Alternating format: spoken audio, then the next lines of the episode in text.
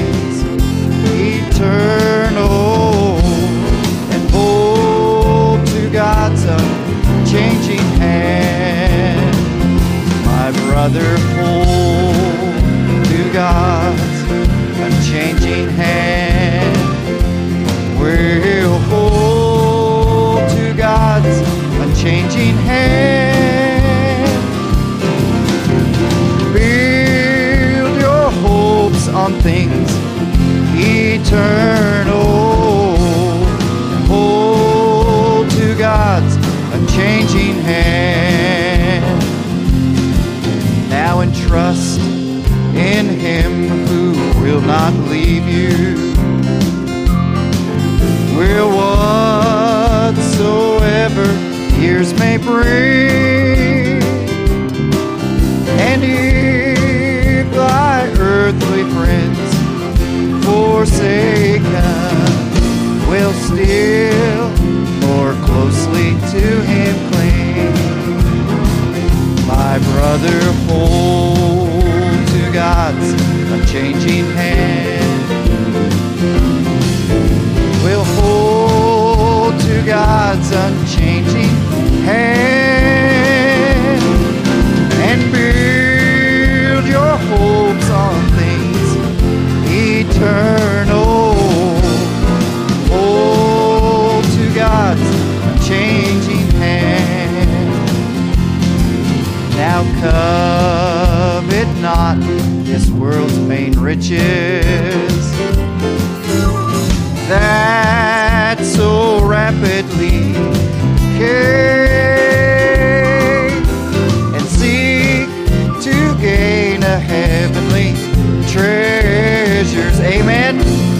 They will never pass away.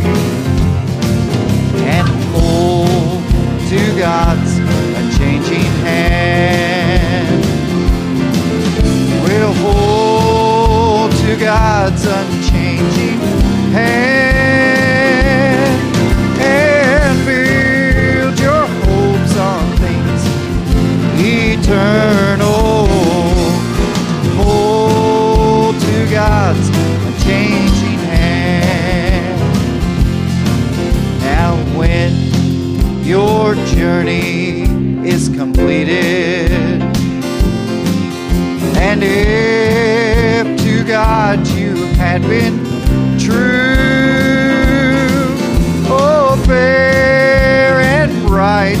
home in glory, your enraptured soul will view.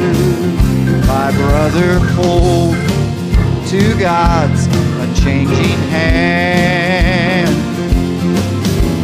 Hold to God's unchanging hand.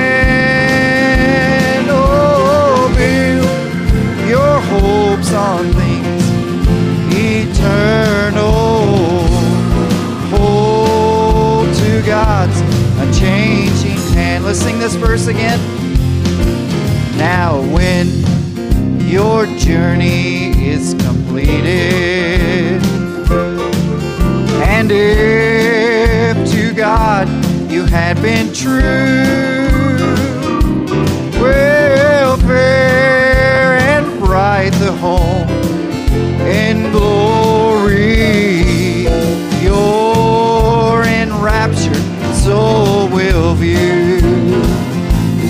brother, hold to God's unchanging hand. We'll hold to God's unchanging hand.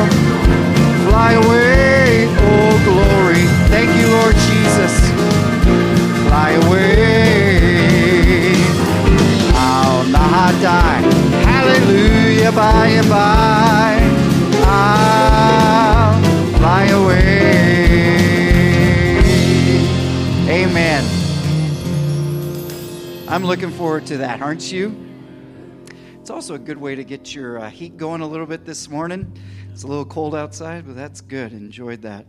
Amen. Um, let's sing that song, uh, Because He Lives. I'm just going to change the order a little bit as we get ready to open the service in order of prayer. It's good to have everybody here this morning, bright eyed and bushy tailed. I'm thankful He lives, aren't you? All these other religions, they go back and they think, wow, that was such a good man, neat man, he was so wise. I'm thankful that there's somebody that we worship that still lives. Amen. And he's living not just out there, he's living in here. Amen. Heard Brother Ram say something the other day. He said, God goes to church every day because he's coming to us. Amen. We're his church. He wants to fellowship with us every day. Amen. I'm thankful He lives. Amen. Because He lives. Oh, I can face tomorrow. Amen.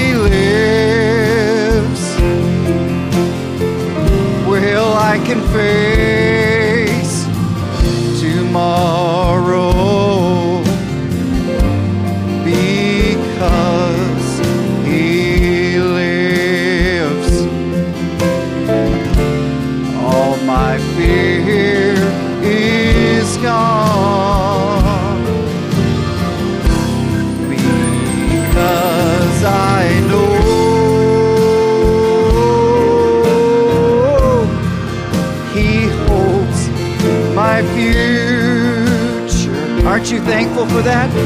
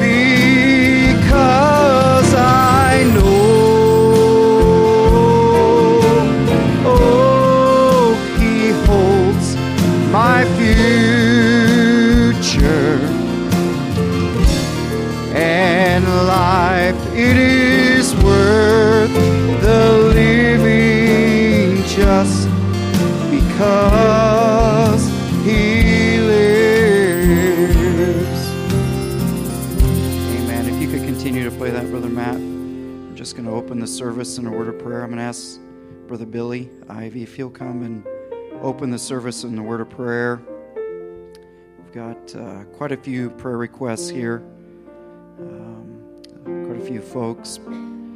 Um, we want to uh, remember the parks. Uh, they're still away traveling. We want to remember uh, Brother Joe uh, Drum. Continue to remember him in prayer. We want to remember the Pascals that aren't here. Course, we want to always continue to remember Sister Mary uh, Smith and Brother Richard as uh, he continues to be a caregiver uh, for her. Um, we want to remember our brother Daniel, who is in Ghana. Uh, we want to remember him. We want to remember our pastor this morning. Uh, brother Barry's still recovering from double pneumonia severe bronchitis, so uh, they really appreciate. I think everybody probably saw the email, but they really appreciate the love, care, the meals that have been shown to them, and uh, we just want to continue to remember them in prayer that um, God heals them, amen, and brings them back. And uh, we want to remember um, our brother Keith. Um, he's scheduled for some testing procedures on is that Wednesday, Wednesday morning. So we want to remember him in prayer, of course. It's good to have brother Keith here, and uh, we're thankful for that. We're believing for his continued healing, amen. Um, also want to remember uh, Sister Sarah Buchanan also turned in. Remember for Brother David Farmer from Virginia. He was taken to the hospital with severe chest pains due to an almost blacked out, blocked artery. He's waiting to be treated by his doctor, so we want to remember Brother David Farmer. Want to remember Brother Jason Ashdown, not feeling well this morning, still recovering from his hernia surgery, so we want to remember him in prayer. Uh, we want to remember uh, Brother and Sister Munch, not here, they're not feeling well. Want to remember uh, Sister uh, Sherry Hawley. She's been feeling really bad, so we want to remember her. Also, want to remember uh, Sister Chanel's mom, Margaret. She's having surgery on Thursday. Wow, that's a lot. We have a few folks that I'm noticing are missing as well. If you have any unspoken prayers, Brother Billy, if you could come. Aren't you thankful, though, in spite of what's going on, we got someone that lives, amen, that we can always go to, amen.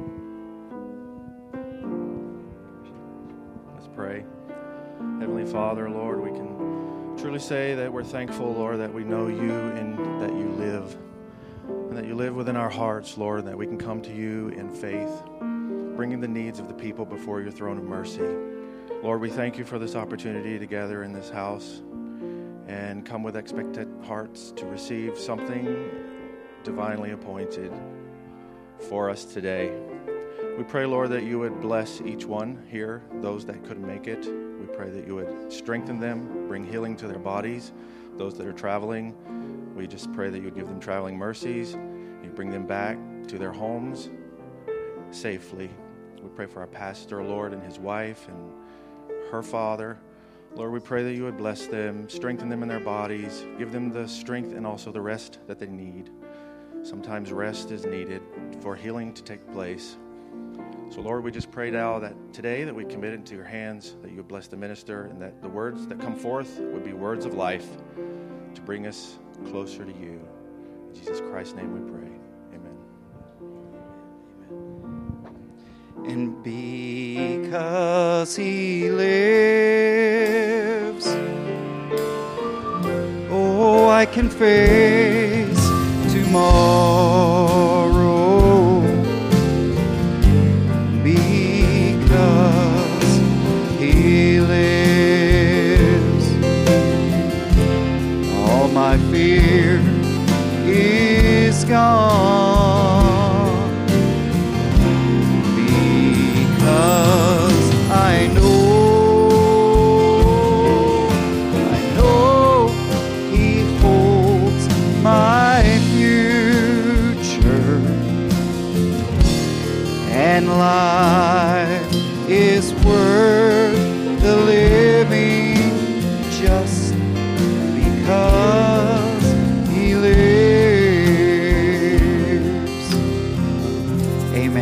Shake hands with those that are around you.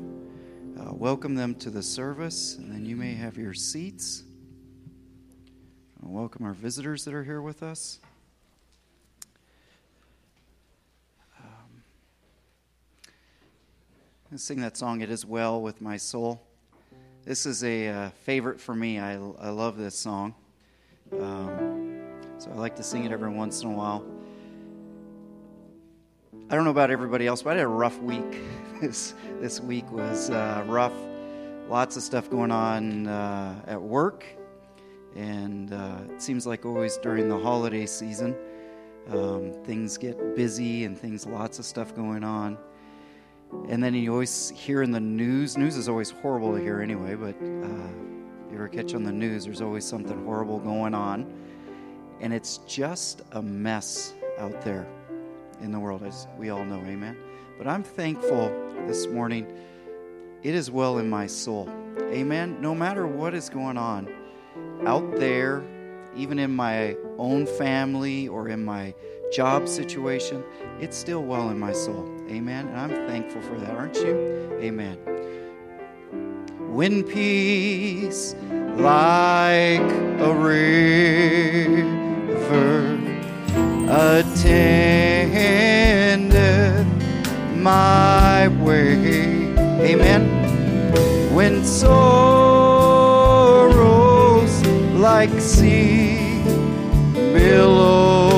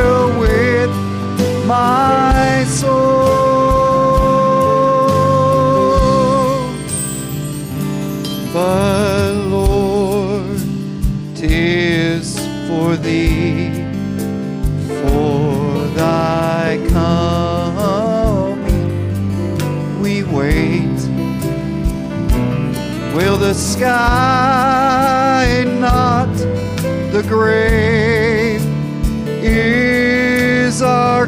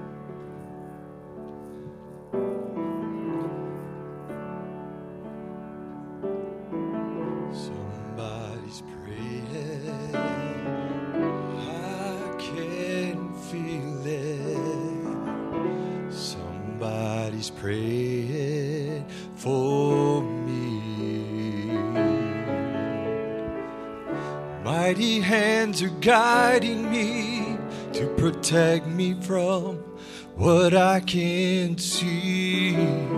Lord, I believe. Lord, I believe. Somebody's praying for me. Angels are watching.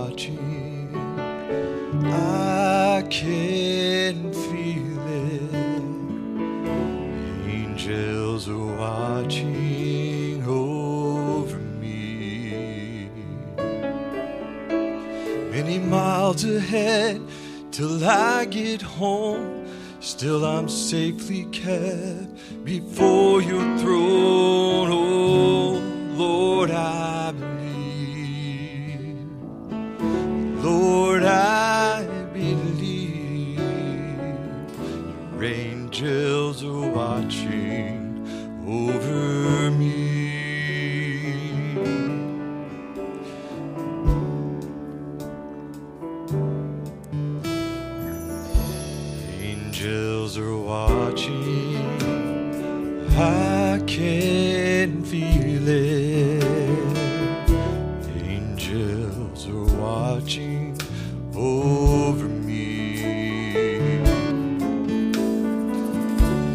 Mighty hands are guiding me to protect me from what I can't see. Lord, I believe.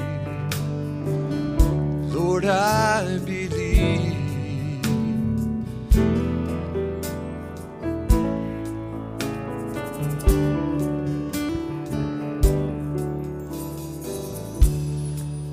Angels are watching. I can feel it. Angels are watching over me. Mighty hands are guiding me to protect me from what I can't see. Lord, I believe. Lord, I believe. angels are watching over me.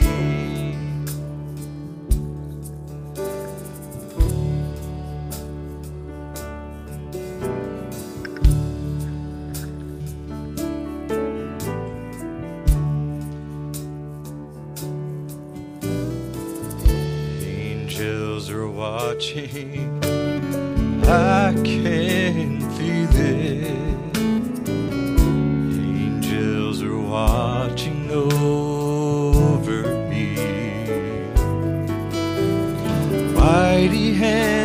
Guiding me to protect me from what I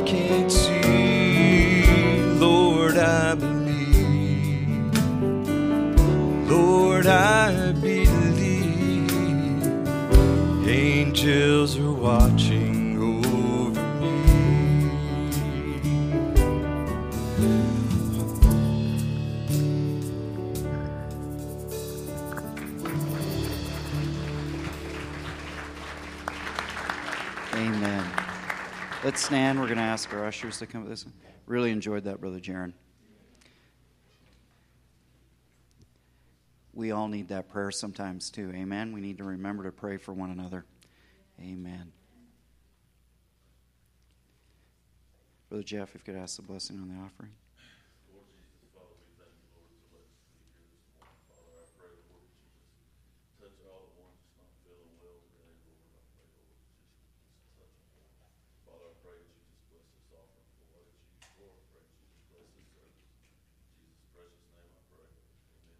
Amen. Um, we're going to have uh, Brother Matt come and sing Hear My Prayer, O Lord, as uh, Brother Matt Watkins, who is uh, no stranger to us. Definitely uh, feels like he's part of us here. Amen. We love him a lot and I'm glad that he's here. Um, before we sing this, I want to remind everybody a couple things. Uh, Christmas dinner, end of year dinner. Oh no, end of year dinner. Make sure you are signed up uh, for that. If you can't come, uh, please let uh, Sister Becky know uh, so that there's no issues next Saturday for the uh, Saturday, right? To get that part right? Yeah, can I get a yes? All right, next Saturday, uh, so that the caterers know for um, numbers. The other thing, just to remind everybody, we will be having service on the 24th. Uh, so the 24th, there will be uh, Sunday morning service there. Amen. Let's do our part this morning for Brother Matt and pull. Amen. That's our job. We got one job to do, and that's just to say Amen. Uh, and uh, he's got the hard part of getting out of the way, but let's do our part as well to help him. All right. Amen. As Brother Matt comes, hear my prayer, O Lord. From the ends of the earth I cry. Your peace will lead me to the rock that is higher than I. Amen. Will hear my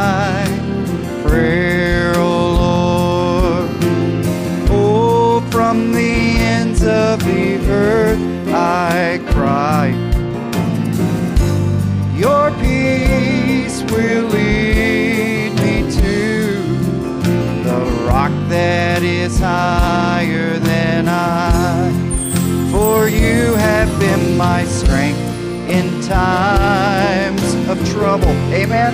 A tower above mine enemies. Lord, I will abide with you, will forever in the shelter of your wings. For you have been my strength in times of trouble. Will a tower above my enemies. And Lord, I will abide with forever. The shelter of your wings. Amen. One more time. Hear my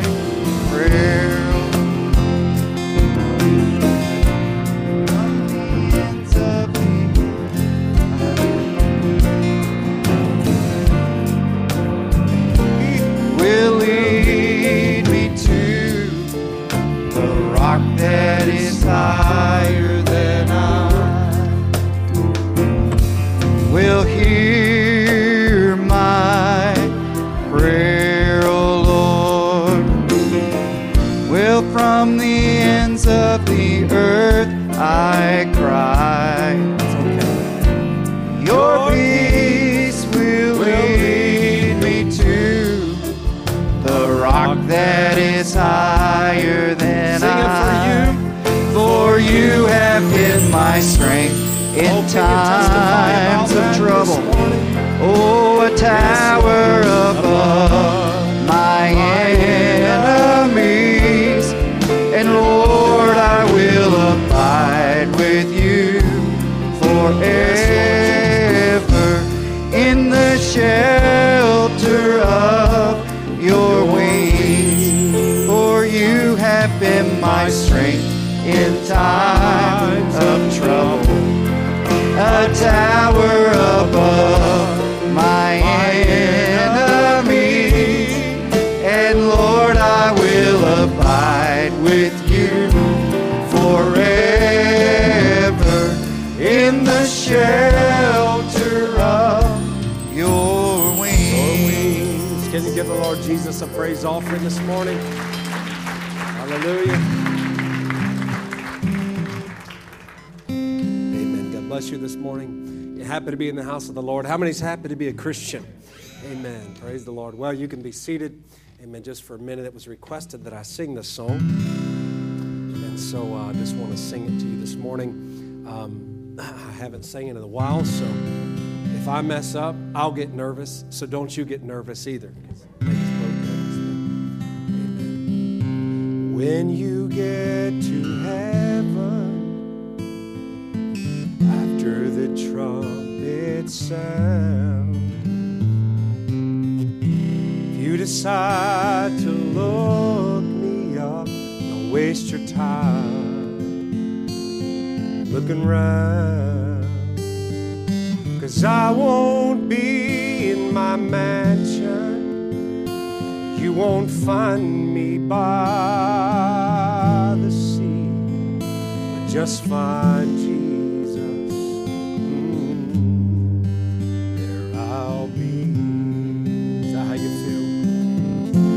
Feel? Wanna see the unseen arms that held me through the storm. I want to touch the hands that touched and completely changed my heart. I want to hear him speak the words that brought such peace just find Jesus there I'll be.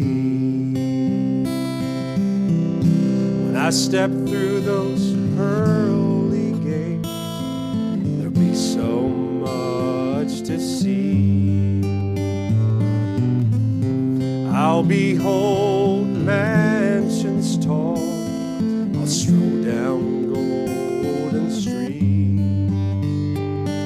the splendor will be amazing, there's only one attraction for me. Just find Jesus, yes, there I'll be. Want to see the unseen arms that held me want to touch the hands that touched and completely changed my heart.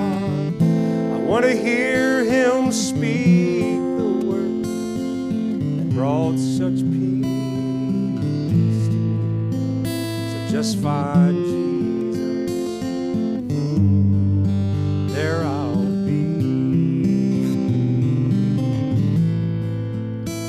Just find Jesus. There I'll be. Can you give the Lord a hand?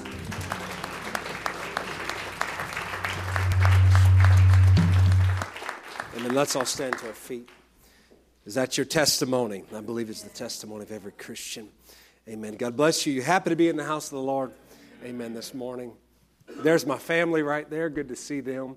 Amen. I was wondering if uh, they'd be here. Brother Terry, good to see you. This is a long, long time reunion. Amen. Last time I seen Terry, I was probably 10 years old, I think. Uh, 10 years old when we moved away. He's the only uh, child, other than me and my brothers, that my dad ever spanked. The only problem was is my dad spanked him on accident. Uh, we were uh, living in a house that uh, we were renting, and we, me and my brothers loved to climb up the corner of a wall. And so my dad had been away preaching somewhere, and he didn't know Terry had spent the night. And uh, so Terry was over, and the next morning, Terry's climbing up the wall on the corner like we were told not to ever do again. And my dad got about three licks with his belt on him before he realized it wasn't Chris, it was Terry. so, uh, amen. Our good memories here. Well, amen. Praise the Lord. But good to have him, good to have all of you here. You love the Lord? Amen. amen. I also had a prayer request come in from my Aunt Connie. I don't know if she's here uh, to pray for Troy who's uh, I think is back, if that's what she said, was um, was out. Just reading that. Uh, make sure. Yeah, he's bad sick, not his back. He's bad sick. I read that wrong, so I just got that request turned in. And man, we want to just be remembering him in prayer. Amen. I love coming here to minister. I feel like I'm at home. Amen. And so that's a comfortable feeling a preacher can have. I'll be honest with you, I don't have a lot of notes. I have some, some quotes, but really just something upon my heart that I ministered over the last couple times I've spoken, so haven't spoken this out anywhere. And so we just want to uh, be obedient to the Lord. Before we go, amen, to that, why don't we just uh, put your hand over on that one beside you? Let's just call upon the Lord, amen, this morning. Also for Brother Barry, uh, who's sick uh, sent me a, a, text this morning, just wanted me to say he uh, missed, tell the folks I missed them, look forward to being back. And so we know he's suffering with sickness. You believe the Lord is the great physician. How many here would raise a hand and say, Lord, I have a need this morning? I want to represent it by an uplifted hand and say, Lord, will you come and minister to my need? Why don't you just raise your hand up, hold it up, and let's just call on the Lord. Lord Jesus, Father, we're so grateful, Lord, for your grace this morning. So grateful, Lord God, that we serve a true and living Jesus, a glory, not just resurrected, but glorified Jesus. Lord, one who the Bible says can be touched by the feelings of our infirmities. That's how real you are, Lord. You're big enough, Lord, to create the universe, the atmosphere, the air that we breathe, the galaxies, Lord, and Father, even the things that man is even still discovering today, Lord, how vast and how great Lord, the universe is testifies of the greatness of our God. How big you are, Lord, but Father, also how small you can be. To come down, Lord, and humble yourself, Lord, take upon flesh.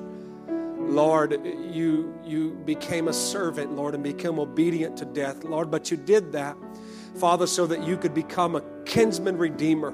Lord, you who were great could become so small that you could hear the faintest cry of your children. Lord, so we need you this morning. We testify with our voice and say, Lord, I need you.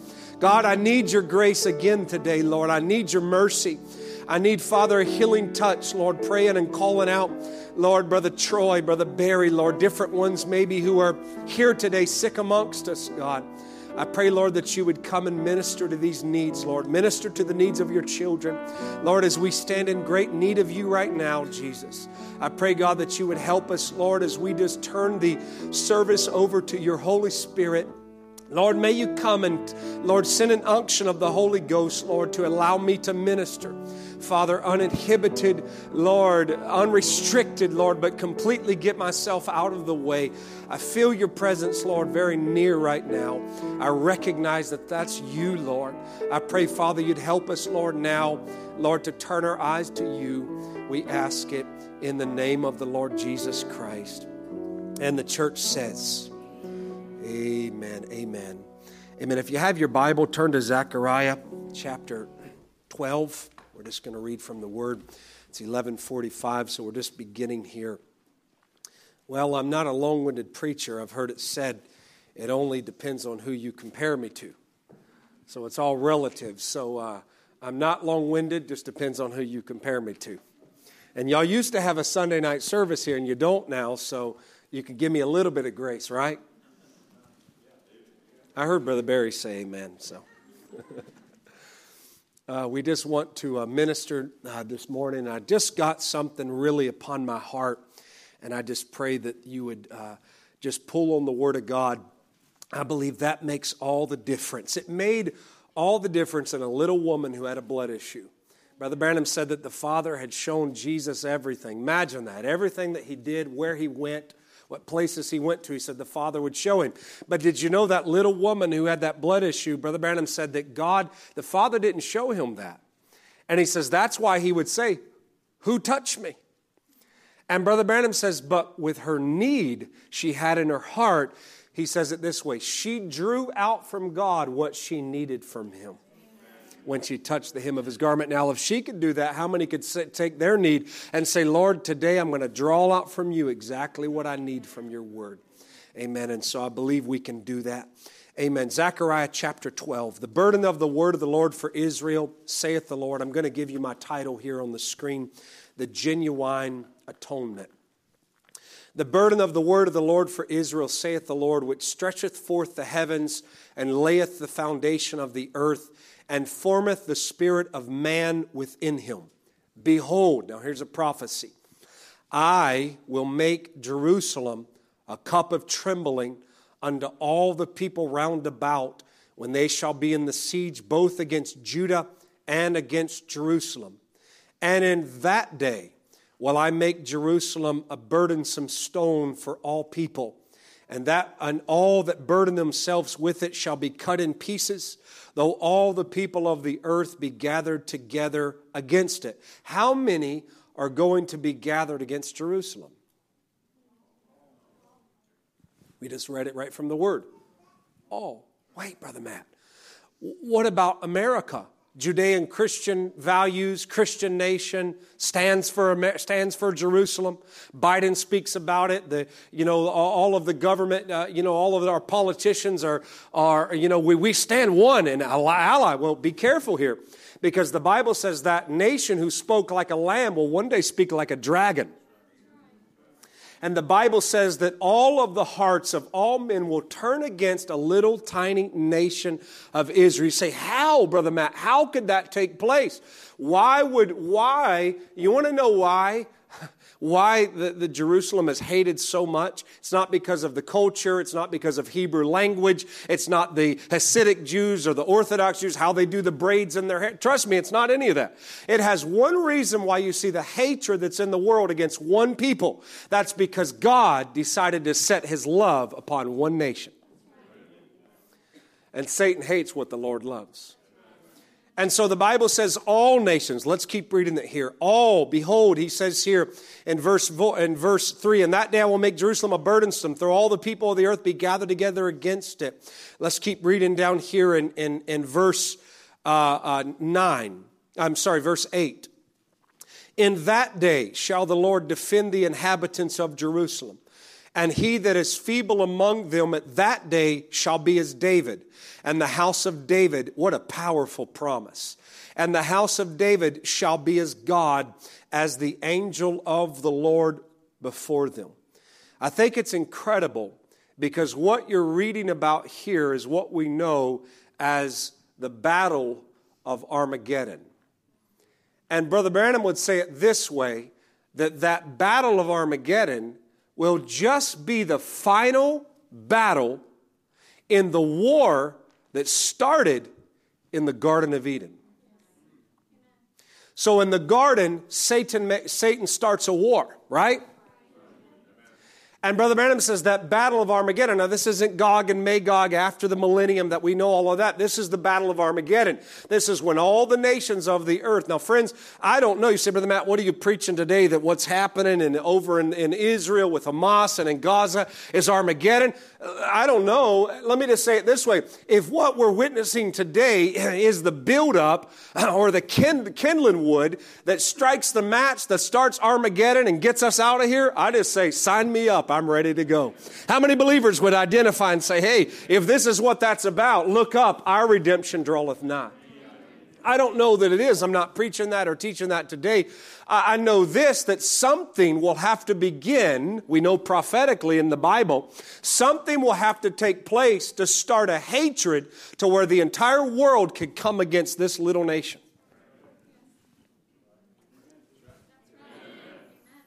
And so notice here, he says, he says, and in that day I'll notice verse 9, and, and it shall come to pass In that day that I will seek to destroy all the nations that come against Jerusalem. I thought it was so amazing. Just on August, right in August 1st, I know I got you standing, but I'll be standing a lot longer than you, so give me just one minute. I was just there in August, beginning, believe it or not, just the mercy of God Eh, that what took place we didn't take place while we were there, but in, right at the beginning of August, I took my first trip over to Israel. Got to be there for about 15 days. And one of the places we I wanted to go to that I listed as part of our itinerary, we were just there with a small group, just six of us doing our own tour. We went to Tel Megiddo, which Tel in Hebrew just means hill, or the hill of Megiddo. Armageddon, that's what it means. Armageddon, Megiddo. This is the valley of Jezreel. This is of the valley of Armageddon. And I stood there on Tel Megiddo, that little hill that overlooks Nazareth. I thought it was so astounding here Jesus, as a little boy, could stand on that same hill. I wonder what he knew when he would stand there as a little boy in Nazareth and look over at a hill called Tel Megiddo and know that the finality of all time will take place right there. And I stood there overlooking that valley, and you could just see the vastness of that valley of Armageddon. Mountains on both sides. There's the, you know, the Mount Carmel, and you got all the mountains that go through there, but that valley. And I stood there talking with the brother that's with us. I said, just think of it. It's incredible to think about that one day, very soon, all of the nations of the earth, in fact, a united nation army, a confederacy between all nations, will gather in this valley for what they think is going to be the day of victory where they destroy this little nation of Israel. God actually says, I've brought all of the nations in one place so I can judge all of the nations of the earth. And I thought it's so incredible. We don't realize, friends, more than ever before, I just want to say, I hope that we're in tune and in harmony with what's taking place right now. Let's bow our heads. Lord Jesus, Father, we give you thanks this morning. Thank you for your word. Thank you for what you're doing in our life. We pray, God, that you would just bless your word now as we minister to your people in Jesus' name. Amen. Amen. You can be seated as they play that video for me, Brother Jeremy, just quickly if you can. I wanted just to play this just here for a moment. We'll bring some context to it. This is just before they go into Gaza before the ground invasion began. You can go ahead and cue We are in a historic time. I don't know if we're internalizing the magnitude of the hour that we are in, but this is indeed an hour of great magnitude. Battalion 7 is going to war. The IDF is battling the enemy since the late hours of the night. Company 162 is breaking through the depths of the enemy territory and has killed tens to hundreds of terrorists. They are facing off directly with the enemy.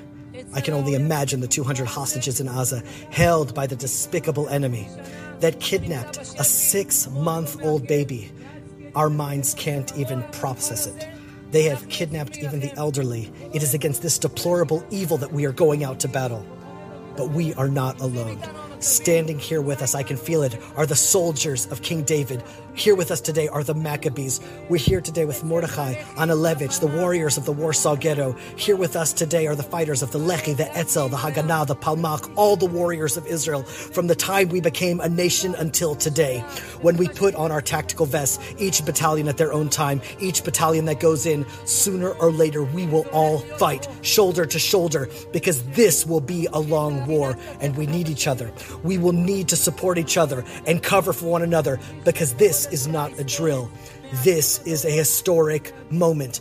Few are those who can say that we went out to fight for our homeland, to restore the honor of our people that was lost a little bit on Simchat Torah, and will be restored in all of its glory.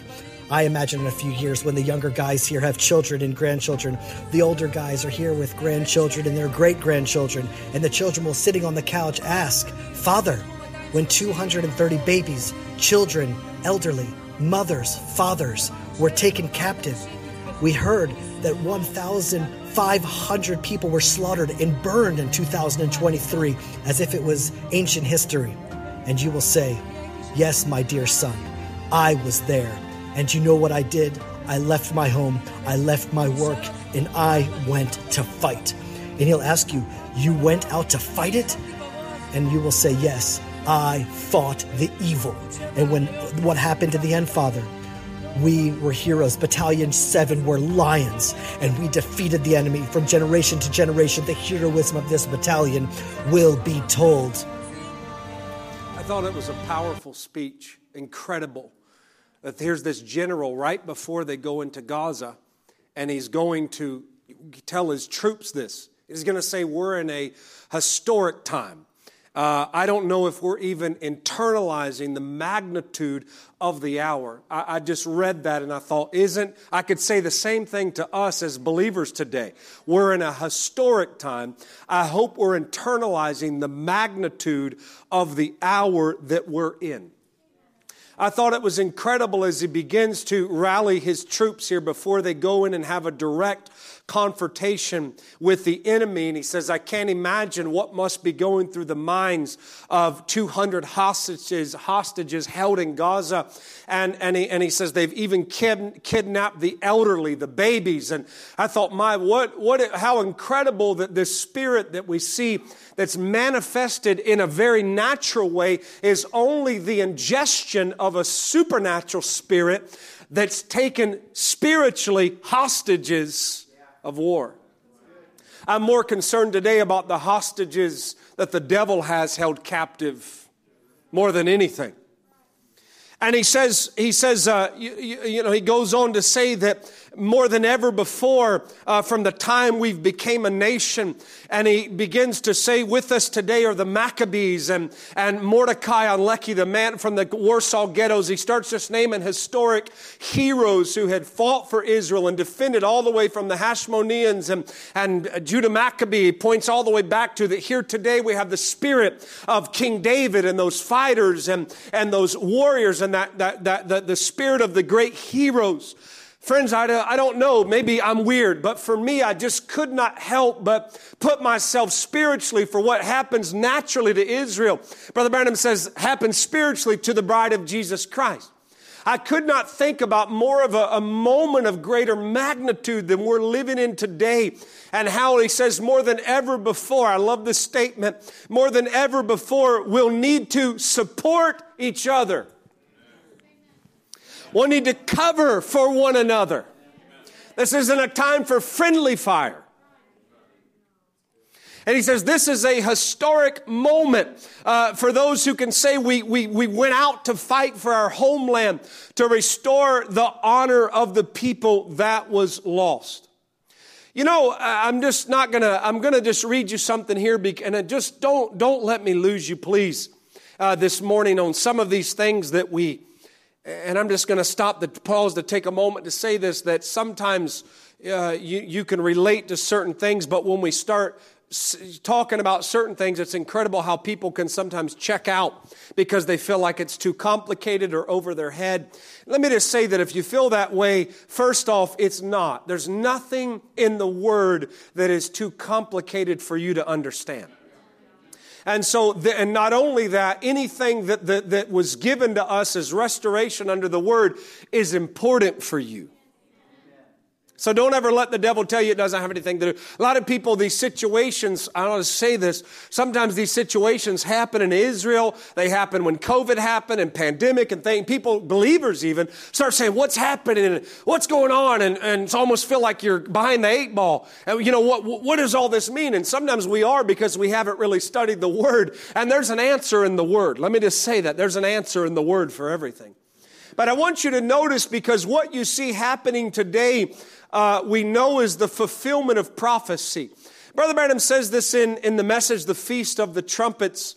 And he says in Revelations 11, call their ministry will not be the ministry of Moses and Elijah. He says, will, will be, sorry, will be the ministry of Moses and Elijah. You can just scroll, uh, uh, go forward. I guess I got it here.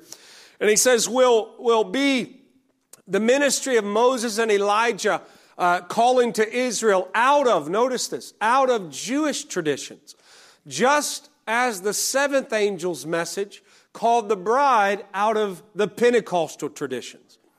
I don't want to take a lot of time. I know that you're taught well here, and so this is to a believer. It's going to be right up your alley, and you'll, you'll, you'll be able to follow this. But remember, uh, that Brother Branham says this that, uh, and let me just be careful not to get too bogged down on teaching, but I did take time with this, and I, I'm just going to need to take a moment here before we really get to the heart of our message today. But we know, we're taught well here that we know that, as Brother Branham says, that will be the ministry of Moses and Elijah. And we know that's in Revelations chapter 11, where these two prophets uh, that were the most important to uh, the Jews, Moses even today revered, and Elijah, Brother Branham says would, would appear again uh, there in Revelations 11, the two sackcloth prophets clothed in sackcloth. And he says it would, it would call them out of Jewish tradition, just as the seventh angel's message called the bride out of the Pentecostal tradition. Now, don't think here for a moment that this is anything, uh, you know, uh, odd or new. This is exactly what the prophet of God told us that Israel is God's timepiece. That what you see happening with Israel, if you want to know where God is at in time, when I say time, I mean from the beginning to the end of the Gentile dispensation. Remember, Brother Branham says that the fullness of the Gentiles, how many are Gentiles? Gentiles words just means nations. So God, the way God looks at it, you have Jews who God says, I've chosen you above all people, above all lands, above all kindred, above, listen, the Jews didn't say that about themselves. The Jews aren't arrogantly elitist going around, well, we're somebody. Well, they might be in their, in their carnalness, but God is the one who said to them, I chose you. And God went further. Some people say election. How can that be fair? How could God love one people more than you guys think you're so special in the bride and somehow God is cho- uh, God looks at you differently than he looks at the rest of the denominational world? Well, listen, friends, we didn't call ourselves this, but this is the love that God expressed to his family.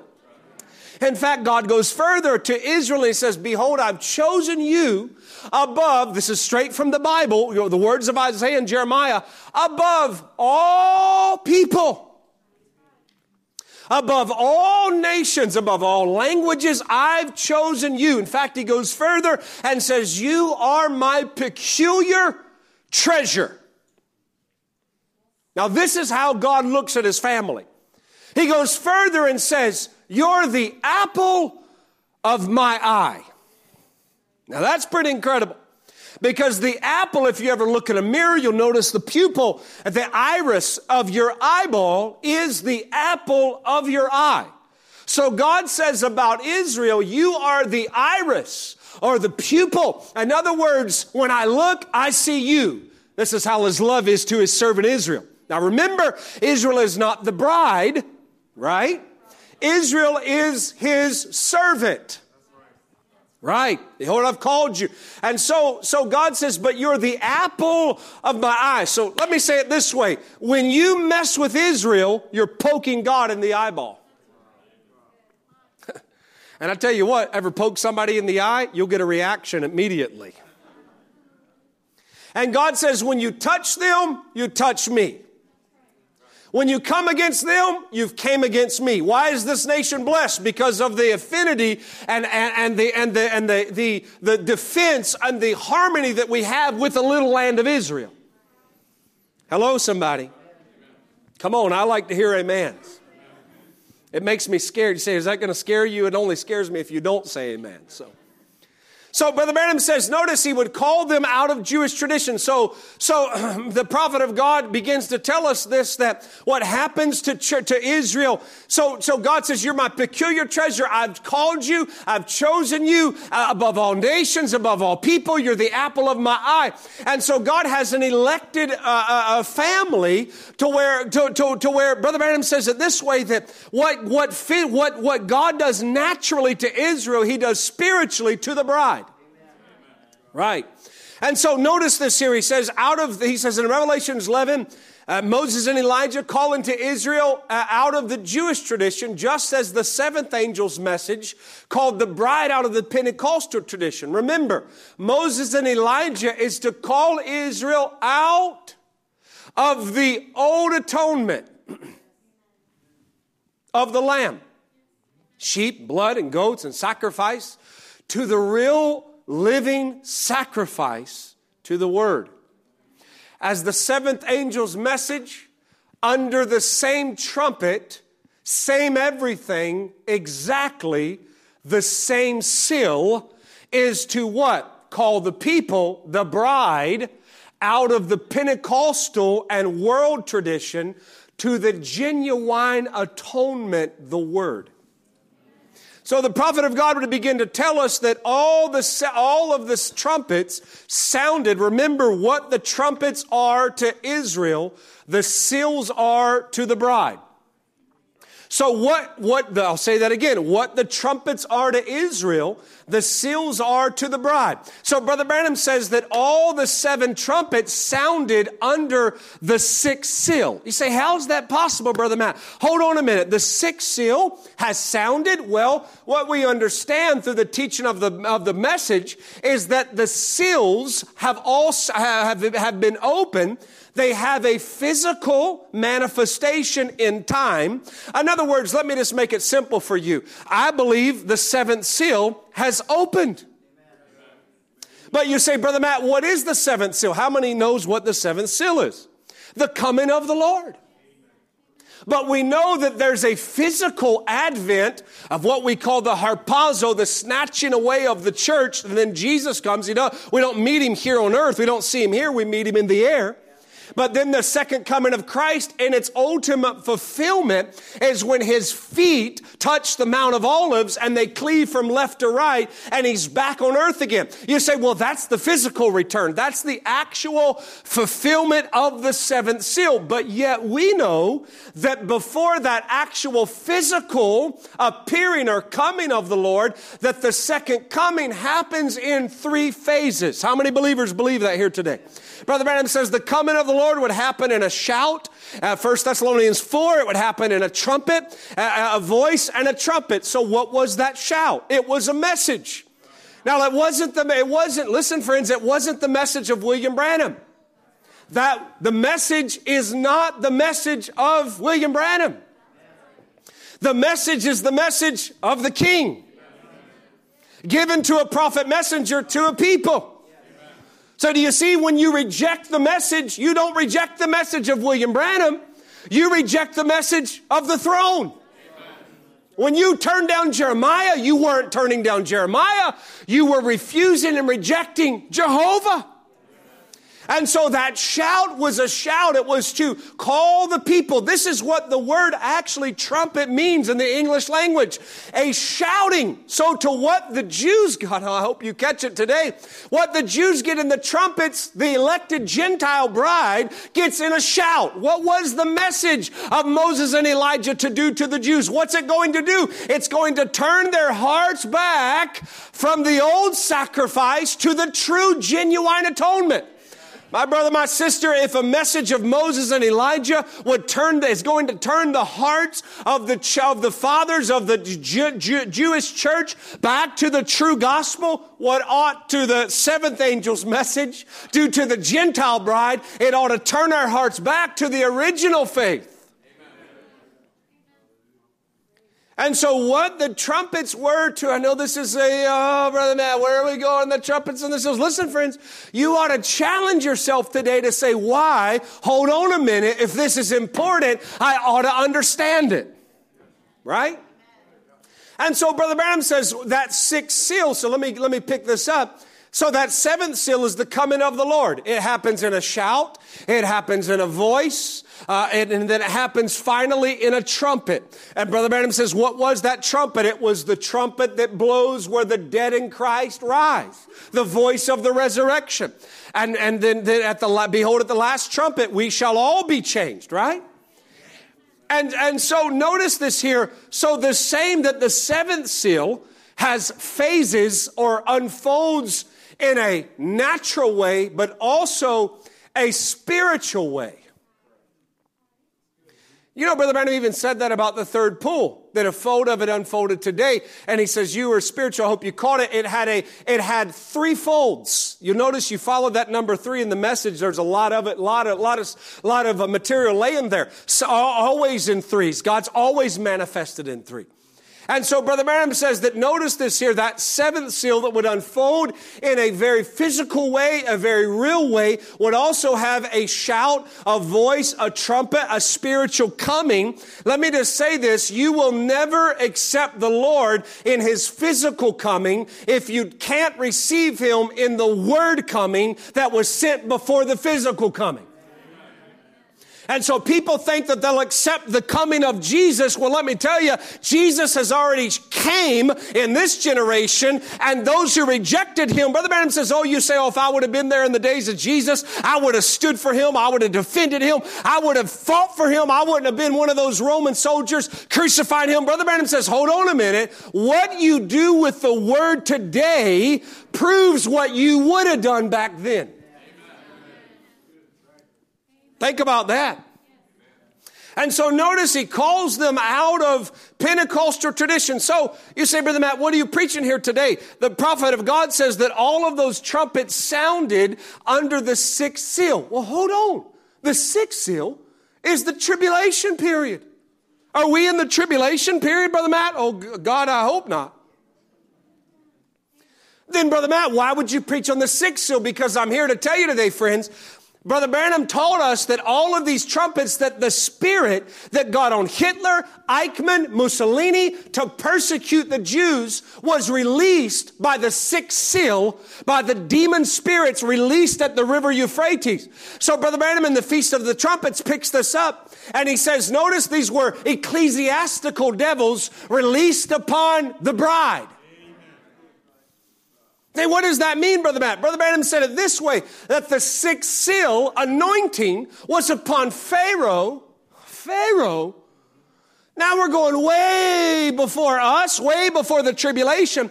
But notice, I hope you catch it today, that just because the sixth seal is the tribulation period and it hasn't had its ultimate fulfillment physically, yet there was an anointing or a spirit that was released at the sixth seal that comes upon men to persecute the Jews. Then I'm going to tell you the spirit that's anointing the world to turn their back on Israel is a pre tribulation six seal anointing. And it's preparing the hearts of people with hatred and malice and jealousy and envy and backbiting. And this is what the prophet, this is what the scripture prophesies. They'll be lovers of their own selves, heady, high-minded, lovers of God more than love, lovers of pleasure more than lovers of God, truce breakers, false accusers, incontinent means they have no self-control. You say, how does men become that way? You will not give me another explanation. You will not be able to give me another explanation as to why the world hates a little bitty tiny nation of people. It will not make sense. I promise. You will not, it, will, it, will, it won't make any sense to, to, to us today. It won't make any sense when I can read to you that deadly violence in the Middle East is spurring attacks and heightening fear in the Muslim and Jewish and Arab communities across the whole United States. I'm reading you straight from our, from the news. In Illinois, about a week after Hamas militants attacked Israel, a landlord stabbed his tenant, six year old. He stabbed his tenant's six year old listen to this, six year old uh, and his mother more than two dozen times. Police opened a hate crime investigation into a man in Los Angeles was yelling, Free Palestine, kill the Jews. Uh, uh, and, and I could just read you more and more. Then Pennsylvania, uh, a man pulled up uh, to a pro. Uh, this is this is you know I'm just going to skip some of this because there's so much of it. But this this is what I can read you: the hatred and the the the the the, the, spirit or the anointing of anti-Semitism to hate these people. Friends, I was just there. I've witnessed it myself. You say, Brother Matt, what's happening to the world? I tell you what's happening. A prophet prophesied and said, I prophesy to you in the name of the Lord, the world will go completely insane. And you are literally living prophecy fulfilled. Where the world would go completely insane. They would lose their minds.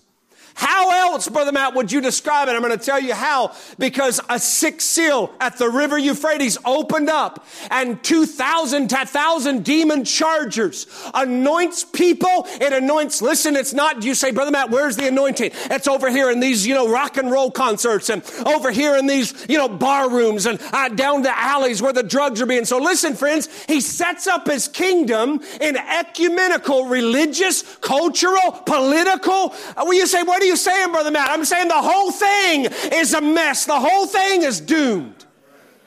You can't put your confidence in anything. Not a Republican. That might hurt your feelings. I'm going to say it. Not a Democrat, not a Libertarian. Donald Trump won't save the country. Uh, Joe Biden's not going to save the country. There's only one king that's coming that'll change everything, and that's King Jesus.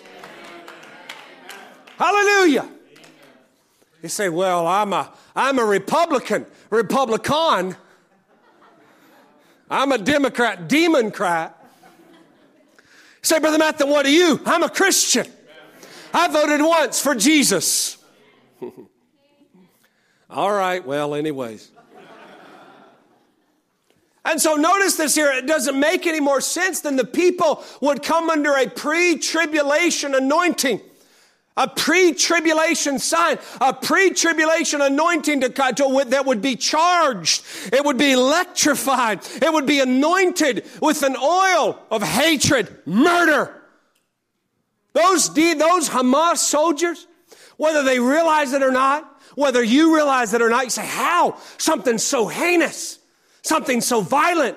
They, they, they, they took, they took grandmothers, 90 year old grandmothers, six month old, in fact, two, uh, two month old babies. Say, how evil? Well, you just don't know how evil the devil really is if you're shocked by that. Because I can tell you, the devil don't discriminate against the old, against the young. And he takes them captive, takes them hostage. And they don't realize that that spirit of hatred has so fulfilled that, that it has so filled the hearts of men's minds. But this is what God says about the keep your Bible open there. Just mute that if you could just hear for a moment.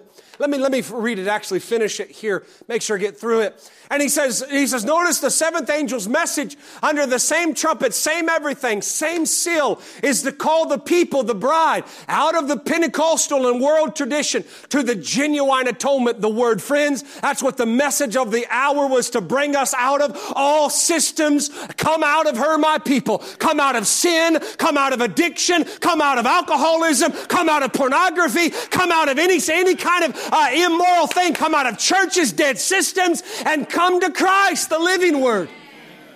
This was the message. Come out of her, my people. And if there was a pre tribulation anointing that could so prepare the hearts of people, you say, How in the world are people? You read the book of Revelations, and, and, and the Revelation says that they'll crown the man of sin, the false prophet, the beast. You say, I've read that and think, How in the world could people be so stupid and so blind that one day they're going to crown. I don't understand that. How are they going to accept this Antichrist? Friends, let me ask you a question. Do you believe in a real man called Jesus? You really do? We believe in a real Jesus, right? We believe that there's a real, there was a real physical man of Galilee, right? We believe that that man is not a spirit, not a figment of our imagination, but he's real. He's a real person. He's, he's, he's very, very substantively real. But he also, the Holy Ghost, is the Spirit of Jesus that he sent back to the church and it lives in your hearts. So if we believe in a real Jesus who's a real physical person, but how many here believe in the Holy Ghost? Well, I guess those that, when I do this, that means raise your hand if you believe in it. If you don't raise your hand, I'm going to assume you don't believe it. How many believe in the Holy Ghost? And so if we believe in a real physical Jesus, but we also believe in the Spirit of Jesus, in the Holy Ghost, indwelling His family, then let me just go further. If you believe in Christ, you must also believe in an Antichrist. And so if there's a real, you say, Brother Matt, will it be a real person? Absolutely. A real fulfillment in the false prophet. I don't plan to be here. I plan to be watching from, a, from far, far, far away. But there's a real, there's a real antichrist coming who the Bible says that people will accept and crown. Well, friends, you have to understand that if there's a real Jesus who's physical and there will one day be a real anti-Jesus or antichrist, then there must also be a spirit of the antichrist.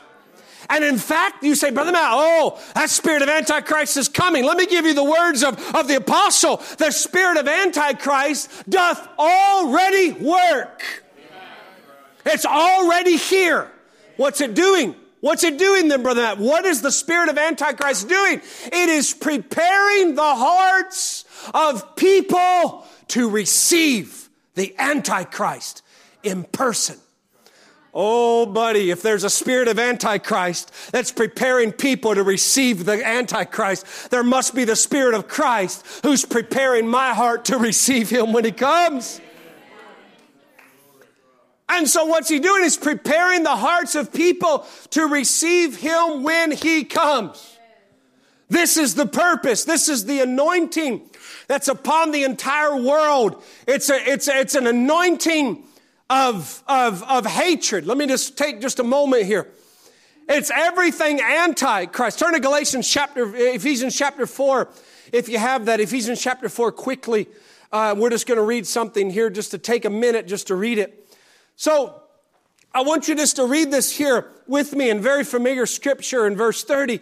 But we're going to back up from that just for, for a moment and just read, uh, read some, a few verses of this.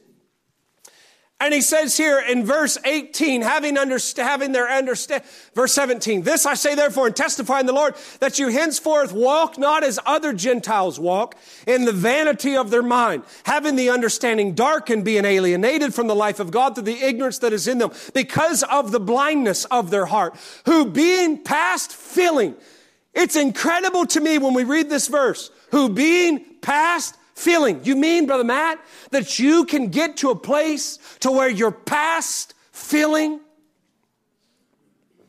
Oh, yeah. You can become so unempathetic.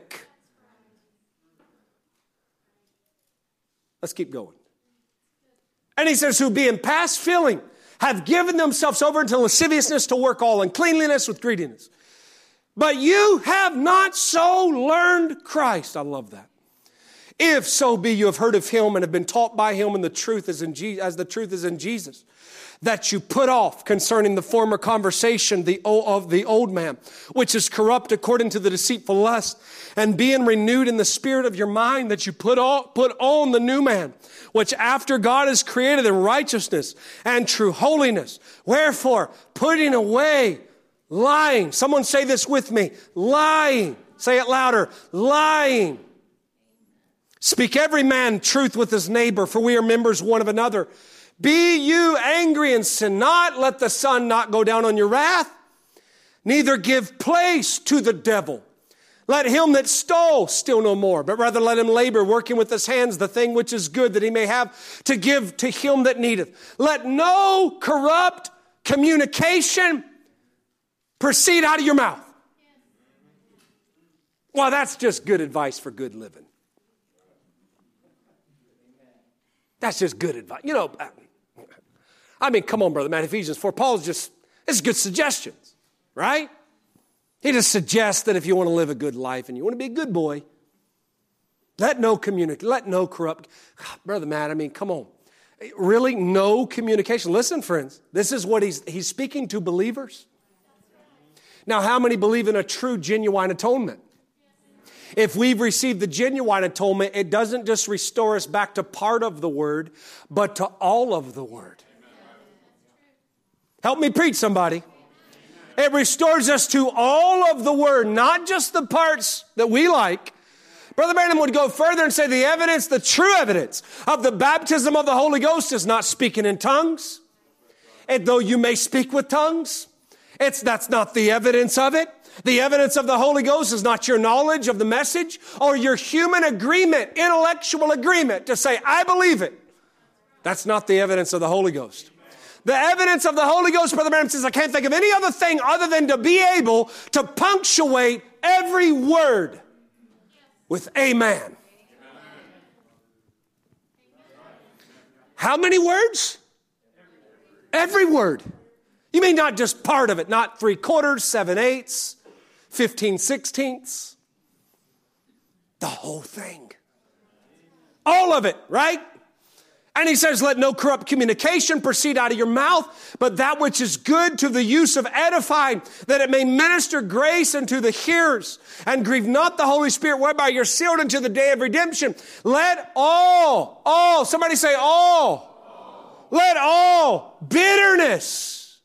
Hold on, go back, Brother Matt. What is all? Go back to the seals and the trumpets, and he's the way up there. Come on, friends, if we believe all of it, then we believe all of it. Let all bitterness and wrath and anger and clamor. You mean these aren't attributes of Christ? They are the attributes of Antichrist. Let all wrath and anger and clamor. Notice verse 30. Back up one verse and grieve not the Holy Spirit of God, whereby you are sealed unto the day of your redemption. In the very next verse, let all bitterness, wrath, anger, what's he telling us? This is how you grieve away the Holy Ghost out of your life, out of your church, out of your marriage, out of your family. Let all bitterness and wrath and anger and clamor and evil speaking be put away from you with all malice. And be you kind. Boy, that is an archaic word in the world we live in. I loved a sticker that I seen someone had. In a world where you can be anything, be kind.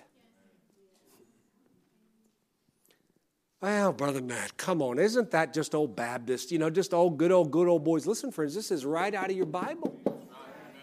Either we believe all the word or just some of the word. I want to be a believer who believes all of it. And he says, Be you kind. One, two, everybody else in your church, just your church. Doesn't matter how you treat everybody else. Everybody in your circle. Be kind to them. Everybody else, you can just draw them out. Doesn't matter how you treat them. Really. Be you kind one to another, tender hearted. Hold on. You mean the attribute of a true believer who's accepted the full atonement is tender hearted? Forgiving one another, even as God for Christ's sake hath forgiven you. So we see that this anointing that comes upon the world is an intoxication of hatred and anger and malice, contentment. No room for anybody else, only those in your circle. Lord, I'm just going to obey you this morning, and so I'm just going to keep going. Only people in your circle. Do you know that God makes people different? Y'all don't know that around here? Well, God makes people different. In fact, God doesn't make everybody the same. And sometimes, if we're not careful, we only have enough room for people who are just like us. And we have no room for anybody who's different. You see, a lot of times the things that we call sinful and non sinful are actually just preferences. Now, you say, Brother Matt, do you believe in things that are black and white? Absolutely. Things that are clear in the Word, right and wrong? Absolutely. But I'm afraid sometimes what we call right and wrong really comes down to personal preference. And just because someone doesn't act, live, look like my preference doesn't make them wrong and me right. In fact, God, God in Romans 12 says, let ministers wait on their ministry, teachers wait on their teaching, those that exhort wait on their exhortation. In other words, this is a diverse body, but people love the culture and the world that we live in. And what breeds hatred amongst people is that people put everybody have one box and anything outside of that box so that, let me just go further and tell you this is what makes up a cult. This is what makes up a cult. You go look up brother Google will tell you. It's one culture. Only room for your favorite and preferences. You say, Brother Matter, you, you, you believe that you know, that we should just accept anybody and everybody and everything goes? No, you know that better. You know that. You know better than that. That's not what I'm preaching. But I'm preaching to you that God makes everybody different. Now, I wasn't going to, take to go this direction, but the Lord Holy Spirit's just leading me, so just bear with me. God makes everybody different. Not everybody thinks like you, talks like you, looks like you. Not everybody's part of your culture. Listen, friends, I'll just go ahead and say it. You know, many, many times people think that, you know, that, that, that uh, there's only one type of ministry and that, that God only calls preaching and spitting and screaming and red face. Listen, you know me, you've heard me long enough. I'm a spitter, I'm a screamer, I get red. It's my preference, it's how I, it's, it's just the way that I commune with God, it's the way that I minister. But that doesn't mean that everybody who doesn't talk like me, doesn't reach the same decimal, somehow isn't anointed or isn't a gift of God. But if we're not careful, we group everybody into one thing. And God says, listen, Brother Branham was against dry eyed confession. He was against dry intellectualism and dead formalism, but he was also as much against that. He was also against people who were so emotional, they had no love, and their temper was like a buzzsaw. In fact, he would identify the Pentecostal group as having the emotion and the gifts of God operating, but they had the temper to call to, to fight a buzzsaw. And you call that the Spirit of Christ? Oh, Lord, you got us out here today. People think that, that, that, that, that it's all just one. There's only one type. There's only one genre. There's only one way. There's only, there's only one style. Well, that might be how you like to look at it. Because we all have personal preferences. It's my personal preference to hear preaching. Loud preaching, spitting, screaming. I'll sit right on the front row. They should have signs, you know, like they do at SeaWorld. Warning, first three rows you may get wet. but you say, Brother Matt, does that mean, listen, friends, the West is different than the East? I know, I'm a witness, and if we got Westerners here, I'm not stepping on your toes. I married one. And they're different. I had to learn that at 18 years old, moving there, just married. I had to learn people were different. I mean, I was raised in a, in a place where people have fellowship. Man, you was over at my house. I was at their house. Everybody was in each other's business. You know, there's good to that. There's also bad to that. But over there, church went in, scram. Everybody was gone. My father-in-law told me, he said, Matt, you're going to have to learn. People out here in the West are different. They're a lot like the cactus. I said, really? What do you mean? He said, don't get too close. You might get stuck. Now, they're not all that way. Some of them are born again. No, I'm just kidding. but people are different. People, are, people think about things different. God has varieties. Say, Brother Matt, are you excusing, you know, uh, uh, uh I'm not, I'm not making, all I'm doing, for instance, quoting what Brother Branham says, that God is a God of contrast. He's a God of variety. And if we're not careful, the reason why there's such hatred is because the world refuses to conform to one rhythm, one beat, one image, one style. And if you want to be different, oh, buddy, they'll cut you off and cancel you and shut you up. And if we're not careful, we think, but you know, you know, friends, it's different. People in the East are different than the people in the West. But there's things there that I wish we were more like here. I say that as a Southerner. And, and there's people, I'm just going to go ahead and be careful how I say this. The people up north are different than the people in the south. See how I got down low before I said that? In case I need to duck. They're different, and that's okay. God doesn't Listen, friends, God doesn't want us all being the same. In fact, He doesn't want all preachers to be the same. He sent prophets and preachers and teachers and evangelists and pastors, and, and one can't be like the next. Everybody's got to be who they are. Not all churches are the same. And God doesn't want us all looking the same, acting the same. In fact, Brother Branham would say you could preach, you could live a sermon louder than I could preach it.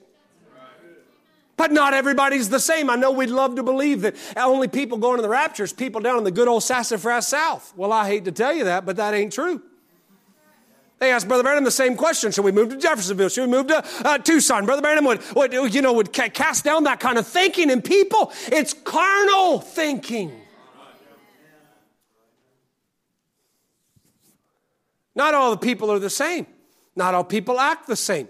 Does it mean that all those in the bride of Christ around the world will all act the same, talk the same? You go to other countries. How many here has ever been on a missionary trip out of the country? Now, I'm not talking about Canada. That doesn't count. How many people have actually been overseas? Raise your hand. Don't be ashamed. It's okay if you have. Raise it up high. Don't just do this little Baptist, you know, raise. Raise it way up high.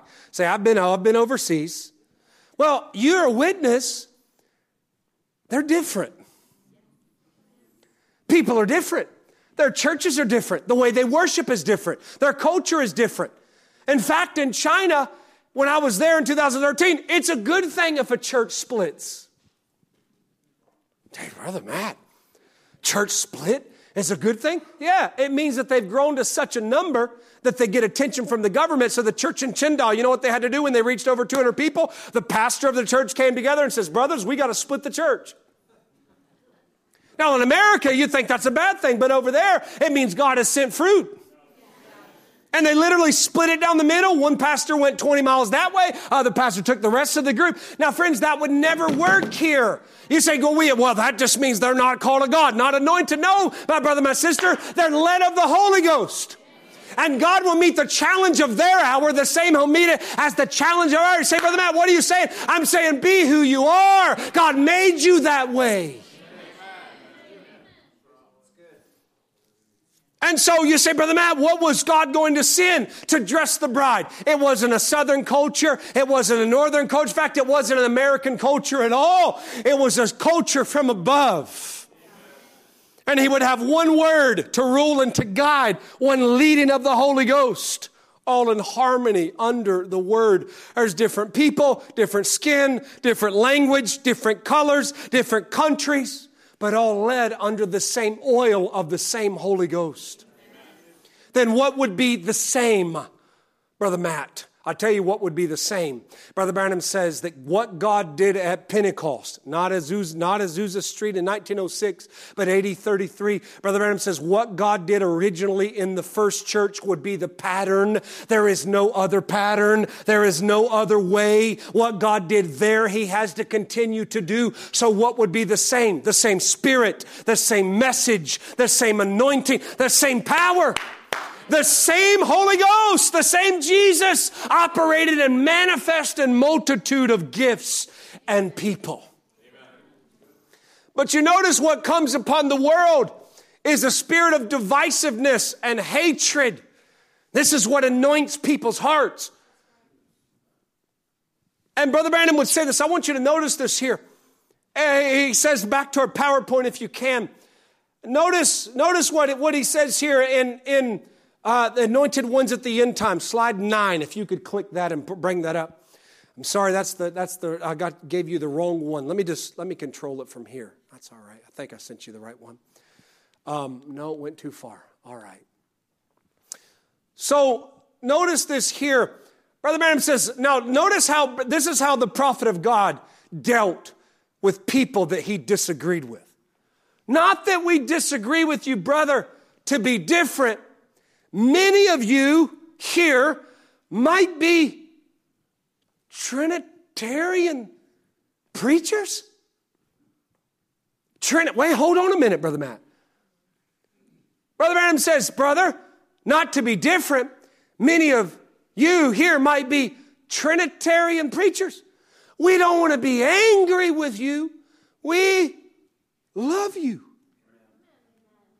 You mean Brother Branham loved a man who believed in three gods, whether he knows it or not, he'll never admit that, a Trinitarian never will. But a person who believed in three gods and a prophet could say, We love you. If we didn't, if I didn't believe that, I'd never leave this church till I got down there on my knees and said, God, make me right. You mean it was important to a prophet how he treated a Trinitarian preacher, but it don't matter how we treat each other, does it? Oh, that brother. You don't know what he believes. You don't know what he said. Listen, friends, if we're not careful, we ingest the same spirit that's upon the rest of the world. And we're no different than Republicans and Democrats. Is that all right? I don't want, listen to this. I don't want that arrogant, selfish spirit mixed up with mine. I want my spirit to be pure and clean and brotherly love, holy. I don't know about you, my brother, my sister, but when I read this, I just raised my hand and say, Lord, that's my prayer. I don't want that arrogant, selfish spirit mixed up with mine. I want that pure, clean, brotherly love, holy with the Holy Spirit. Now, if somebody would do anything wrong to me, that's all right. And though I might have the right to get back at them, I don't want that in my life. I'm just going to give you a testimony here today when the Lord began to deal with my heart. And I was in my truck alone, and the Lord, just, the Holy Spirit just came in my truck. And I just, for the next 30 minutes, just began to weep before the Lord. And this is the words that I prayed when I read these words Lord, there's so many things I can look at and I can say, I don't want that in my life. Friends, if you'd be honest, sometimes you look at yourself and the man in the mirror you hate. Come on, can we be honest enough? Sometimes I look at myself and say, I hate myself. I hate what I hate what I can be. Sometimes you can identify yourself with things that you know aren't true to the Holy Spirit. Whether you got a temper and your temper gets the best of you, or anger, or lust, or some kind of bitterness creeps up in your heart. I just want to, if you've missed everything I've said, hear this today. I want to raise a hand and say, I don't want that in my life. How many would identify and say, Lord, I don't want that in my life? I want the pure Holy Ghost, unadulterated, Lord Jesus. I don't want that in my life. No, I might have the right to get back at them. I don't want that in my life. I want to have love. I want to be ready to correct with love with love that absolutely answers for it out yonder. I don't mean to be different, Methodist, Baptist, Catholic, Presbyterian, whoever you are. I don't say those things to be different, to be arrogant with you. If I did, I'm a hypocrite and should be down here at this altar praying through to God. But I say it because of love. Oh, you mean Brother Branham loved everybody? Had their, now listen, did Brother Branham compromise with the Trinitarians? Did he, because of this great love, he just sort of put aside his doctrine didn't really tell them what he thought, just agreed with them. No. No, Brother Branham still, listen, friends, we have the example of a true prophet of how to be uncompromising, unwavering. How many believe Brother Branham showed that? You say, well, the sign of the Son of Man was the Word made flesh and the discernment of hearts. And I believe that with all of my heart. The sign of the Son of Man was sin in this generation. You go listen to the message, the trial. And Brother Branham says, I challenge you to see the Son of Man, the Word made flesh, revealed in the bride's body. You say, what was that? It was the sign of the coming of the Son of Man. The ministry of Luke 17 was revealed in the sign of the Son of Man, demonstrated by a prophet messenger. But let me just go further and say, it wasn't just, I don't believe for a moment that what we witnessed in God's prophet was just discernment of hearts. But I believe we witnessed the very nature of Jesus Christ through a little man who could be humble, who could love everybody, who Brother Billy Paul said you didn't know his enemies from from his friends. Why?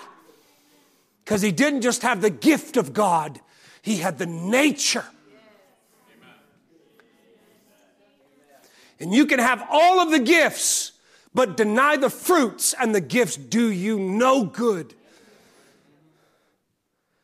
Do I have a church that believes that here today? Isn't it amazing to me in the kind of world that we live in? Everybody wants to cut everything out only to leave their one thing. Brother Branham always stood, this is his entire ministry. He always stood between the, the, the, the Arminians and the Calvinists. You say, Brother, Brother Matt, which one was he? The Calvinist or was he the Arminianist? Let me give you the words of a true servant of God. Brother Branham says, I'm a Calvinist. So long as Calvinist is in the Bible. I'm an Arminian so long as they're in the Bible. Brother Branham would stand between Pentecostal uh, uh, fanaticism and Baptist dry-eyed intellectualism. You say, Brother Matt, do you, good, listen, friends, go study the message. I'm not preaching anything new. Brother Branham would say it this way Some people make church, I'm going to give you two sides. Some people make church a funeral service. Oh, God, we don't want that. You're right, Brother Man. I surely don't. In fact, I'll say, as Brother Branham says, I'd rather have a little wildfire than no fire at all. Does that mean we promote wildfire? No, Brother Branham says, he, he would always say, and said, some people make church a funeral service. And he said, others make it a frolic. I just heard him in the token message. He says, up there, you know, in the token, he says, I watch Billy Graham's meetings and he makes a call and he says, here's young men up there, they're punching each other on the arm. They're shouting and screaming, emotional, punching each other, laughing, caring. Brother Branham says, that's not how you come to Christ. If you're going to be identified with your sacrifice, you're mourning. True repentance is mourning for sins. Brother Branham says, I can give you 90, I think he said 90 people who'll shout and speak in tongues and dance and run the aisles. I'll show you very few who can become sorrowful for their sins. You say, Brother Matt, then that means we don't need jumping and shouting and dancing. We just need to be sorrowful. No, no, no, no. Brother Branham says the true bride is not a funeral, it's not a frolic, it's a feast. And he says, and the true bride goes through the middle of the road. And then further, he says, drawing from both sides. He would always stand in the middle of this. And he would stand against, against dry-eyed intellectualism, dry-eyed confessions. You, Thanksgiving, you just make it a tradition. You sit there with your alcohol right there on Thanksgiving table. There's the turkey, there's the booze. And he says, what is it? It's just became a tradition. And the prophet says, and you, I'll bring it further in your life. When you come to this altar with a dry-eyed intellectual conception, it's just became a tradition. You say, then where did Brother Branham stand? He stood in the middle, and the true bride stands in the middle of the road. But we, we, we what, what, what happens today is we have an emphasis on one only to de-emphasize. Listen, friends, I'll, I'll go ahead and say this, and I might have said this here before, and I'm all over the place because I ain't got notes. You're just hearing Brother Matt organically as it can get. Just following the Holy Spirit. I'm preaching like I'm at home. And I am because I'm with believers. You notice this here. Brother Branham would always stand in the middle, and I'll say it this way. Even with God's prophet, with the message of the hour, I'll always find two extremes. You'll get people who either deify God's prophet, or you'll get people who de emphasize God's prophet. You will always have both those who deify his literal words and those who de emphasize and say, I don't know, that was just enough. You know, brother, that was his opinion and cultures change. Listen, friends, it's always one or the other. Isn't it incredible? There will always be a spirit to try to de emphasize one, only to emphasize another. You say, Brother Matt, then what do you believe? What do you advocate for? I advocate for a genuine atonement, which is the full atonement, which is the full restoration of the Word. What happens in the, in the world we live in? I've seen some cut out emotion. Say, Brother Matt, oh, here we go again, preaching against preachers. Listen, friends, I'm not preaching against preachers. I think that's the biggest waste of time, my time and your time, to preach against somebody else. I will preach against spirits because I'm, I'm ordained to. But I ain't going to spend any time wasting your time preaching on somebody, somebody else, some other church. God help us to get back to the true heart of word, a true heart of the word and focus on the right thing that matters. You say, Brother Matt, you don't believe in calling out of spirits. I absolutely do, but I ain't against anybody because Brother Branham would say over and over, it ain't the people that I'm against, it's the spirit. In fact, Brother Branham said, I'm not against organization. Did you know that? He said, I'm against the spirit of organization. There's nothing wrong with the organization. It's the spirit of one unity. Listen, some cut out emotion. You say that's not happening. That is happening. I'm a witness. I've watched it. We don't need it. All the gifts are on the shelf. We don't need the gifts anymore. There's actually not a quote for all the gifts on the shelf. Brother Branham would say, I'm looking forward to the time when all the gifts are on the mantle. But you notice clearly, take that quote out of context, you'll, you'll say that we don't need gifts. Brother Branham's pointing to what Paul pointed to, that when prophecies, in that day, prophecies will cease. We won't need preachers. When we don't need gifts, that means we don't need preachers. We don't need church. We don't need aspirin or Tylenol because we have new bodies. The day that I stop needing aspirin is the day I stop needing preachers. Because that's the day my body will change. That makes sense? I didn't lose you there, did I? In other words, when Brother Branham says the gifts will be on the mantle, is on the other side of what we call time. But I've watched some cut out, then if they don't cut out all the gifts, they just want to cut out one. I don't believe in teachers. We don't need teachers anymore. Really? Do you believe in the Bible? We just need evangelists. We don't need pastors anymore. In fact, the greatest gift, the last gift, people don't believe in prophecy. They don't believe in tongues. In fact, it's the least of the gifts. That's what the apostle Paul said. You believe everybody speaks in tongues, Brother Matt? No, because Brother Branham didn't believe that. Paul didn't believe that either. And what is the message of the hour? It's simply Paul's gospel. In fact, the voices of thousands would say, we're resting on this fact that the message is the message of Paul. It's the original faith, the original truth. That's the only thing that'll turn your hearts back. And so some cut out emotion, say we don't need it anymore. We don't need gifts anymore. We've so de emphasized gifts that there are no gifts. Hello? We've said it's because you say, what is it, Brother Matt? It's a spirit. I've seen some cut out emotion. And then others who cut out won't cut out emotion. They say we don't need teaching. We just need the bare knuckled. God, we just need preaching. We don't need to, we don't need to understand the word. Well, I'm going to give you the words of the Bible. You ought to study to show yourself approved. A workman who needeth not be ashamed. Some, some cut out emotion, others cut out teaching. Some cut out dancing in the spirit. Others will cut out brotherly love and say it doesn't matter how we treat each other. Oh, brotherly love. That's just a bad, that's just a, you know, Brother Branham said that, you know, fruits of the Spirit wasn't the evidence of the Holy Ghost. I agree. But it is an evidence of the Holy Ghost.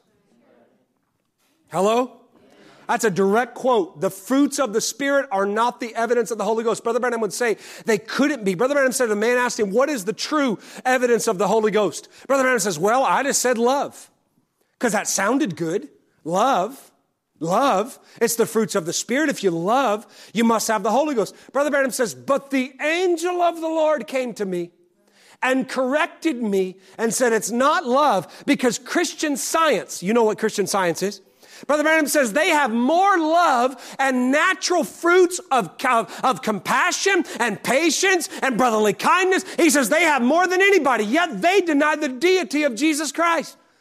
So it couldn't be love. Then what is it? It must be an outward emotion of tongues or, or some kind of screaming or dancing. Brother Branham says it couldn't be that because I've watched demons, witchcraft, doctors perform more signs, blood in the hand, the gift to speak in tongues. So you say, Brother Branham, then what is it? It's being able to say amen to every word of God. But let me ask you, just because Brother Branham taught that tongues was not the evidence, does that mean Brother Branham did away with tongues? Well, let's go over, let's go to the other side. Just because Brother Branham says that the fruits of the Spirit are not the evidence of the Holy Ghost, does that mean that it's not important to have the fruits of the Spirit? You see, what happens is people cut out one only to lift up another. I've seen some cut out emotion, others cut out teaching. Some cut out dancing, others cut out brotherly love. Some cut out the tapes and say we don't need the tapes anymore. And then some say we don't need preachers. You see it, friends?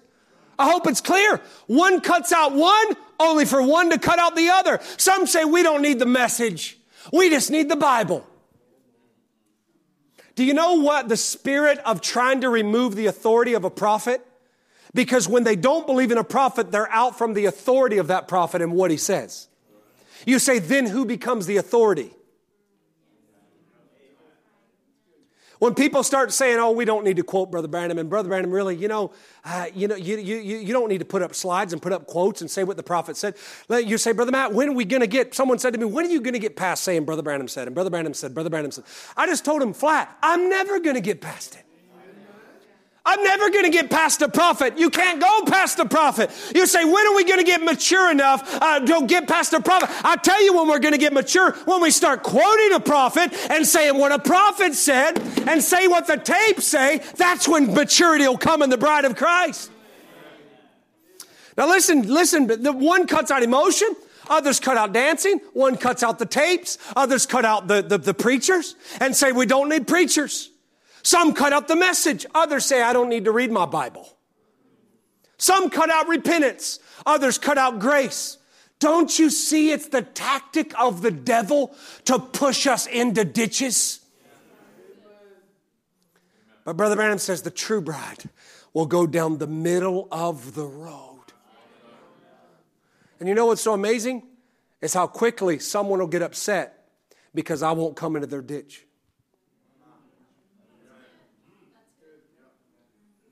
And I agree with a lot of what they're saying, but I'm not coming into your ditch. And then this side wants me to come into their ditch, and I agree with a lot of what you're saying too, but I'm not going into your ditch. You say, Brother Matt, then what, did the, what do we have? What is the message of the hour? It's the restoration of the entire, the, the, the, the, the, the book of redemption. The title deed, the first church inheritance becomes the last church's reward. The first church inheritance becomes the last day. The Alpha becomes the Omega. Brother Branham would, Brother Henry Green would say it this way. God started his church like he wanted it. Now he wants it like he started it. Then what did the first church have, Brother Matt? I'm going to tell you what the first church had. They had the demonstration of the Holy Ghost by manifestations of gifts in the entire body. Boy, I could hear a pin drop there. Can you say amen to the word? The first church, if they had it, then I can have it too. I said, if they had it, then I can have it too. The first church didn't just have the gifts, they had the fruits of the Spirit. The laity in church, actually, the people of the body of Christ were not just absorbers of what they heard. They didn't just intellectually, academically understand it, but they believed what they heard. And more importantly, they lived what they heard. Oh, more than ever before, we need to live what is we hear preached, what we say amen to. We need to say, God, make it take on skin. Put flesh behind it, Lord. The first church had the gifts, but they also had the divine nature. First Peter 2, the divine nature of Christ living in them with love and faith and wisdom. They lived it. Let me go further and say they were kindly affectionate one towards another. I only heard one or two amens. Can I get a full house? They had the gifts of the Spirit. You say, what are the gifts of the Spirit? Faith is a gift. Wisdom is a gift. Did you know that? Divine healing. I'm just reading you 1 Corinthians 14. It's the gifts of the Spirit that were given to the body. Those are available to you, my brother and my sister knowledge, the speaking in tongues, the interpretation of tongues, the gift of healing, the working of miracles, the gift of prophecy, the discerning of spirits has been given back to the church. At the opening of the word, it released all of the promises of God, not just part of them. Well, that's good, Brother Matt. We got all the gifts. Let me tell you, can we go further? They also had the fruits of the Spirit. They were, had love, they had joy. They had peace. They had long suffering. Isn't it amazing? These things have been put down. That's not that really that important. They're every bit as important as any gift of the Spirit you want to name. In fact, it would be God's prophet who would say, He said, I would rather have a church so in love with each other than to have every gift of the Spirit operated in my church. And he says, because with the gift, there can come misunderstanding. But when perfect love is there, Brother Branham says, start first, and that means we don't need gifts. We just need perfect love. Finish the quote. Brother Branham says, start with perfect love. Perfect love will produce perfect gifts. And he says, they, what was it? They had the joy, they had peace, they had gentleness. Gentleness. Hold on, Brother Matt. You mean gentleness? Is an attribute that I've got the Holy Ghost? Now, I thought gentleness was for the women. Now, I'm not talking about a perverse spirit because what we live in is an age of weak, wimpy, sissified men. It is so amazing because it's always two extremes. You get a man, he'll either be a sissy, ain't got a backbone, he's a jellyfish, he dresses like a sissy, looks like a sissy, talks like a sissy. I'm giving you the words of Brother Branham. Where's our men? Where's our strong men? Where's the men of God? Listen, friends, you're living in it more than ever before, the age of weak men. Afraid to take a stand. But isn't it amazing you have that extreme or you have the other extreme of a chauvinistic person? Who's so prideful and arrogant and he treats his wife like a doormat. It's always one extreme or the other. But I'm going to tell you what God witnessed, what we witnessed in a prophet was a true man who had true manhood. True burliness, where he was strong and convicted. He was uncompromising, but yet he was loving to everybody. You don't have to be a jellyfish to have love. You don't have to be a weak, wimpy man to be gentle. Because gentleness is a fruit of the Spirit. Gentle, long suffering, faith, meekness, temperance.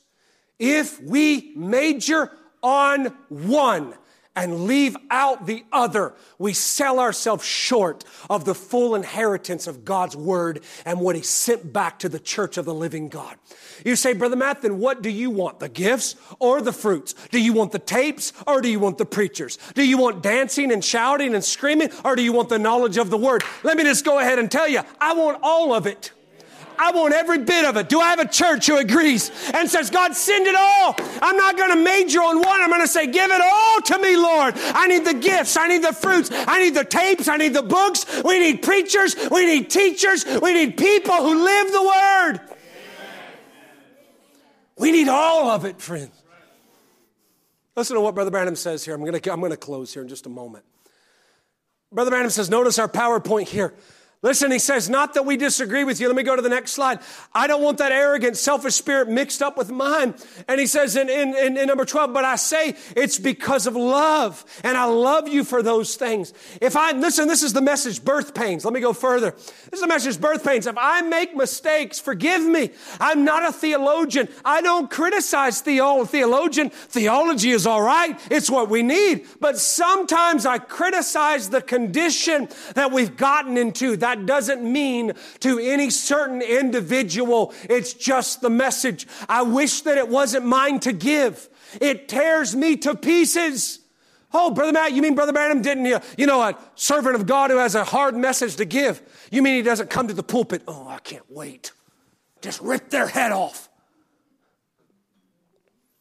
Brother Branham says it tears me to pieces because you know how you feel of your own children.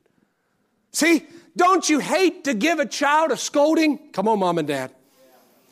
A bawling out, whether you think uh, that your mom and dad likes it, it tears them to pieces. Bawling out or something, though. I'm a parent and I know what it means. I trust that you forgive me. God's power to transform 1965. Oh, you say, Brother Matt, dates matter? Unfortunately, to some people, dates matter. When did Brother Branham say that? Let me give you the words of Brother Aaron McGarry. In the year he was a prophet.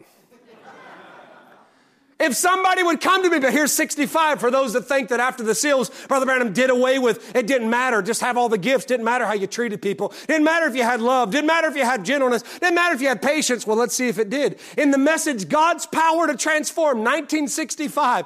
If somebody would come to me, something contrary, I would kind of get on WhatsApp and blast them to everybody, screen record and send a clip of it.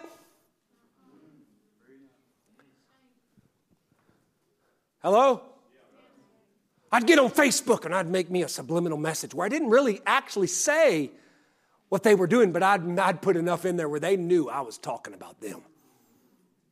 That's good. That only happens in South Carolina, I know, don't worry. It doesn't happen here in North Carolina. I was born here. I, you know, I know, I, I know. I wouldn't want to criticize what anyone says. We're not to criticize each other. I'm not guilty of doing that. I thank the Lord. I have criticized sin and unbelief, but no individual person. See, I don't, we are brothers and sisters striving. I love that. We are coming down to where Sister Florence came yesterday morning. We all got to come that way. And it's not my purpose to try to criticize a brother or sister that wouldn't agree with you. No, far be it from me to do that.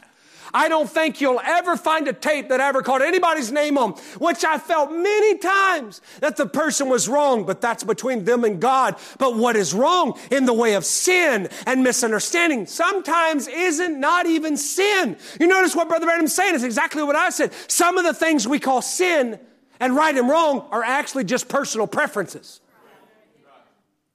I like strawberry, you might like vanilla.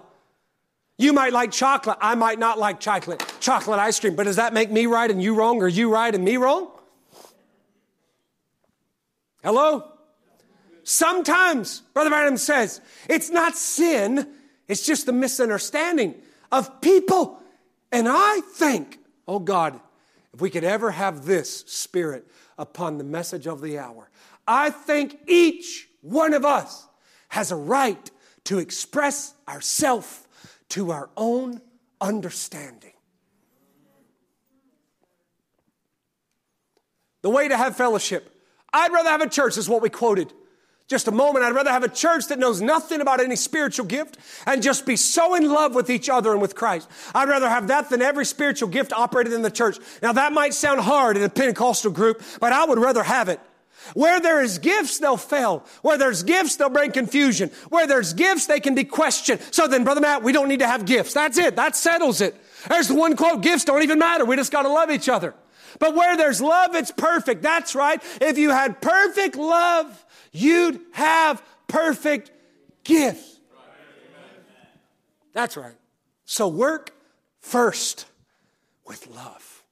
That brings fellowship and fellowship brings gifts. Spoken Word is the original seed, 1962. And a Pentecostal church is just as bad. A bunch of jumping and shouting and speaking in tongues and things like that. When it comes down, enough temper to fight a buzzsaw. My goodness, you got to really be mad to fight a buzzsaw and turn you out of their congregation. You take a person that speaks with tongues, marriage of the Lamb, enough temper to fight a buzzsaw, and talk about the neighbors and everything like that. Why you called that the Holy Ghost? It cannot be, no, sir. The Holy Ghost is meekness, joy, peace, long suffering, gentleness, goodness, patience, faith. Friends, I just reach out and say, I want it, Lord. How many wants to say, I don't want temper in my life? I don't want bitterness in my life. I don't want that selfish, arrogant spirit mixed up with mine. I want the Holy Ghost of meekness and joy and love. I want all the gifts that God wants to manifest, but with those gifts, I want it to produce love and joy and peace and goodness and gentleness and faith and patience. Holy Ghost. That's the fruit of the Spirit that the Holy Spirit bears in the church of the living God sweetness and humbleness, humility, love one for another, long suffering. If a brother has gone wrong, don't just beat him or something. Go after him and see if you can get him back.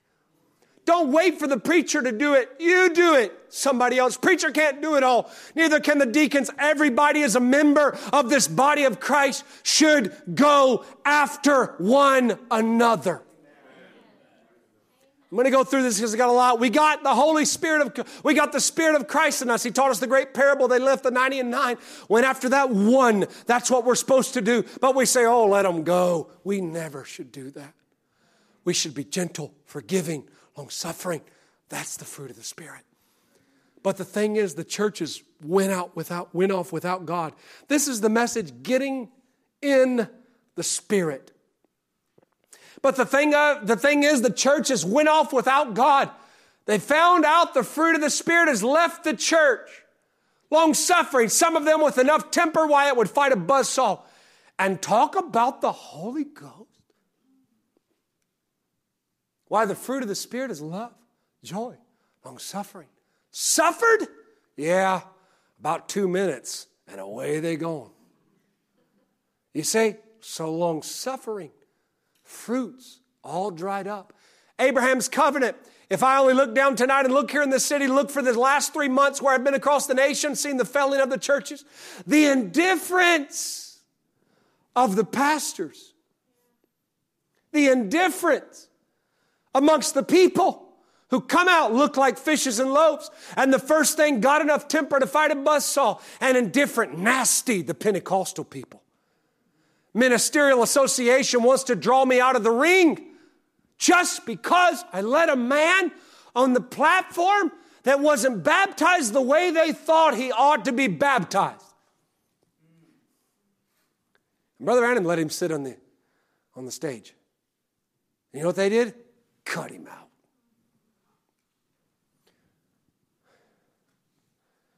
Friends, let me say it this way as we close.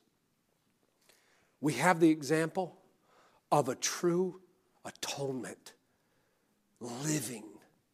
The life of the sacrifice comes back on the believer. And let me just say that you can have all the revelation, revelation. I'm going to do it that way because I don't mean true revelation.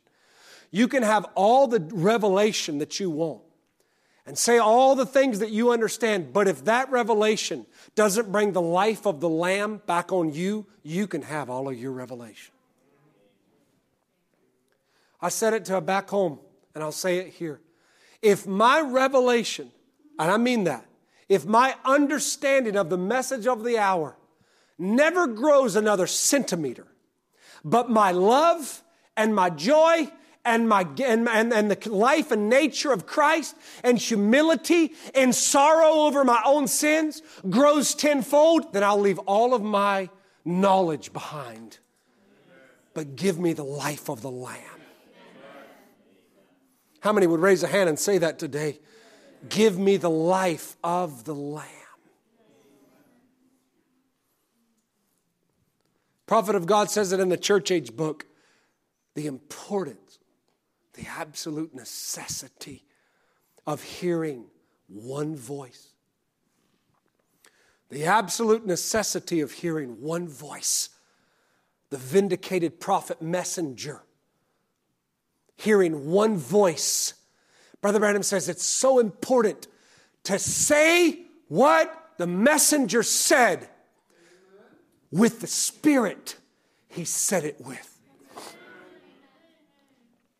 And I'm afraid so many times we have the message without the spirit of the message.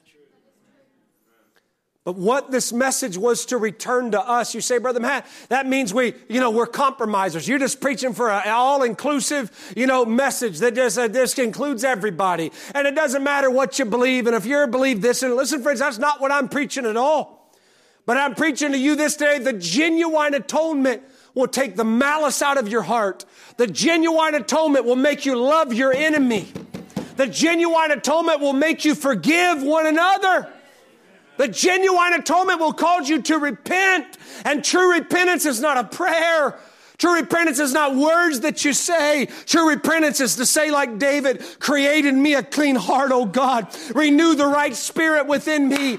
Take away the malice. Take away the anger. How many here would say, Lord, take it out of my heart? I don't want that in my life, Lord. I don't want to ingest the spirit of hatred that's in the world, but I want to ingest the spirit of Jesus Christ I can live in my life and change me.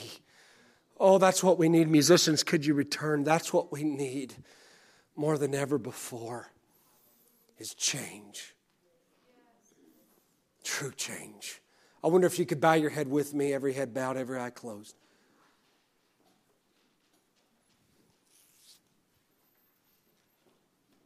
Brother Branham says in the message why that why is it that so many Christians find it so hard to live the Christian life?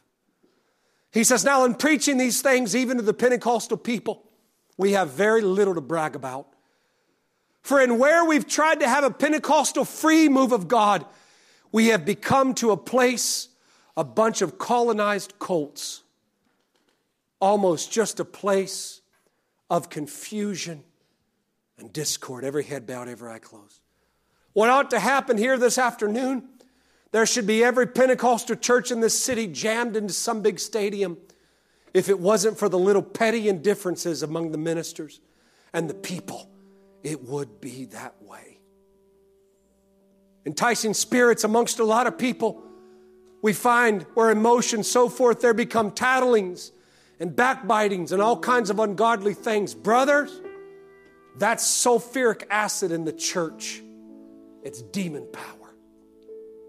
Spirit of men and women who get among one another and try to push off and say, this ain't right, and that's not right, and this ain't right. If you chase it down nine times out of ten, it's the very person making the stir that's not right.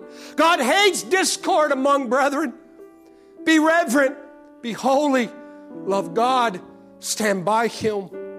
And as long as you know your life is divvying up with the Bible, with purity of heart, purity of thought, love towards your brother, trying your best to upbuild the kingdom of God and doing these things, dressing right, living right, talking right, going the right places, then you can have all the emotions you want to have, and everybody will believe it. Say, Brother Matt, what's important today? What's important is that we come, friends. I'm just going to tell you how the Lord dealt with me, every head bowed, every eye closed. Just the way the Lord began to deal with my own heart in my truck as I just began to weep before the Lord. And I thought of those words that David prayed when he's in, fallen in sin with Bathsheba. And he knows his life is a wreck, he knows his life is a mess. And he begins to pray, and he says, Create in me a clean heart, oh God. I thought of that word clean.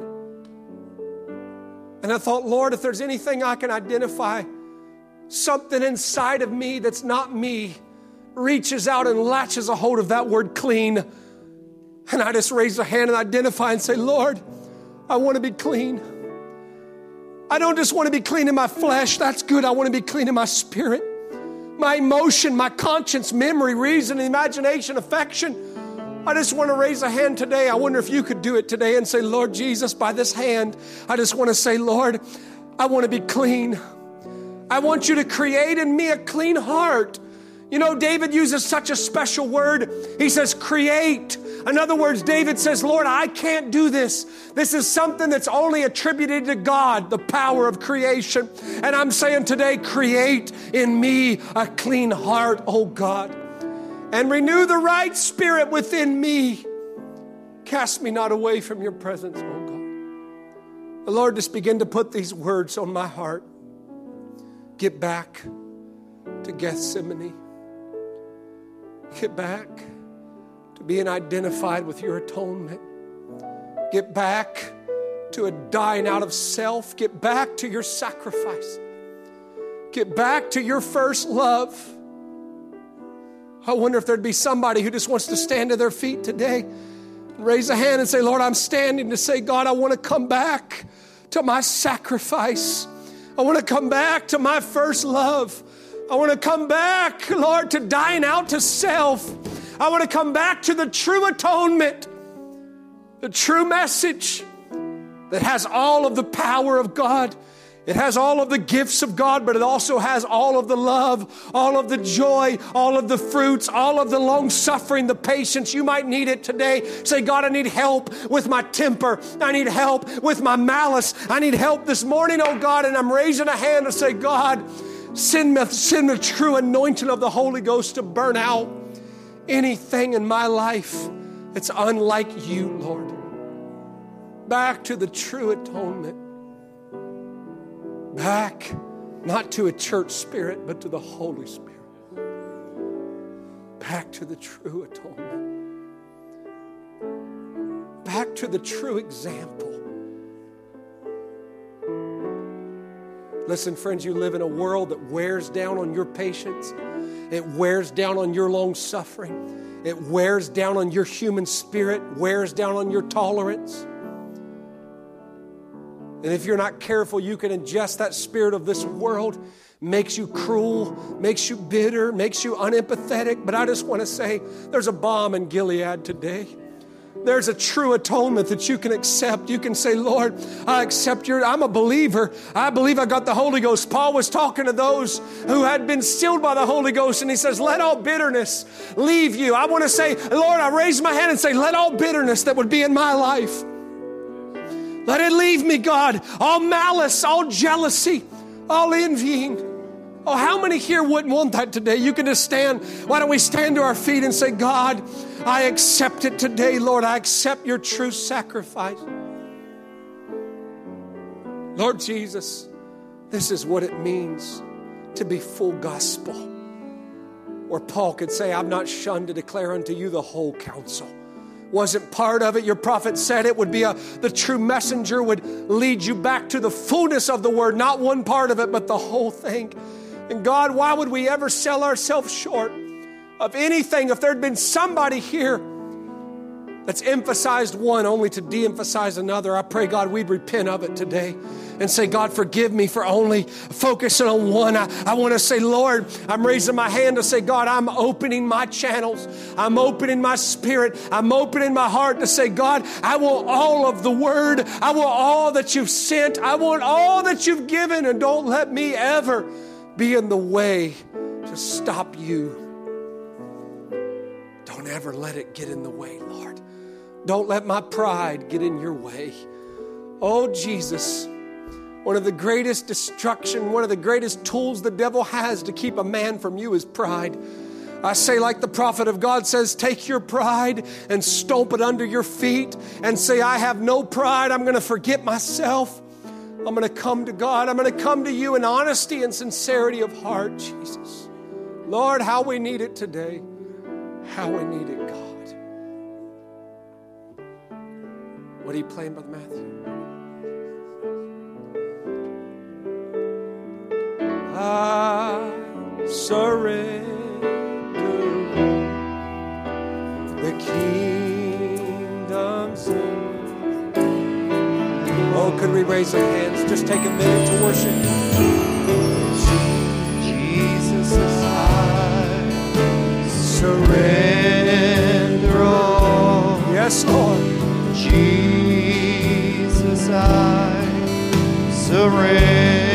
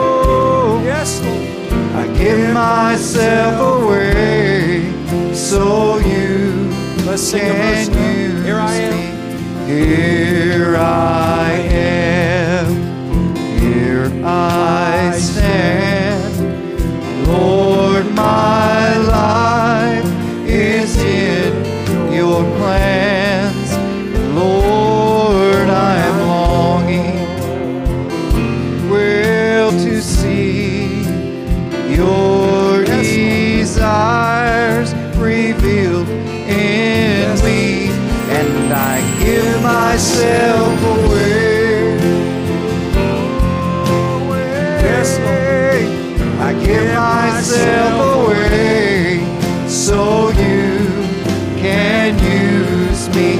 I give myself away.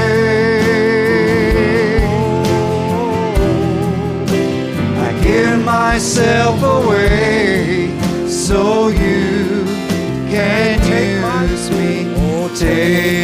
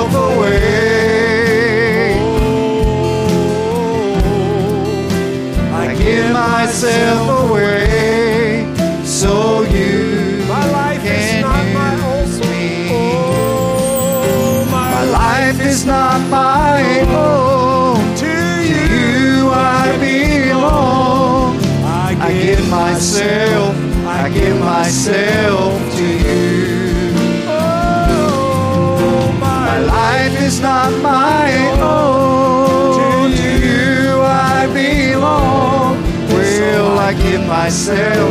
Can I we give sing that one more- myself one more to time? it like a prayer. Oh, my life is not my own. So to You I belong. Hallelujah. I give myself, I give myself to you. Well, I give myself away. Oh, Oh, I give myself away so you can use me. I give myself away. Oh, yes, Lord. I give myself away so you can use me. I wonder if you could just put your hand over on that person beside you. Let's just pray.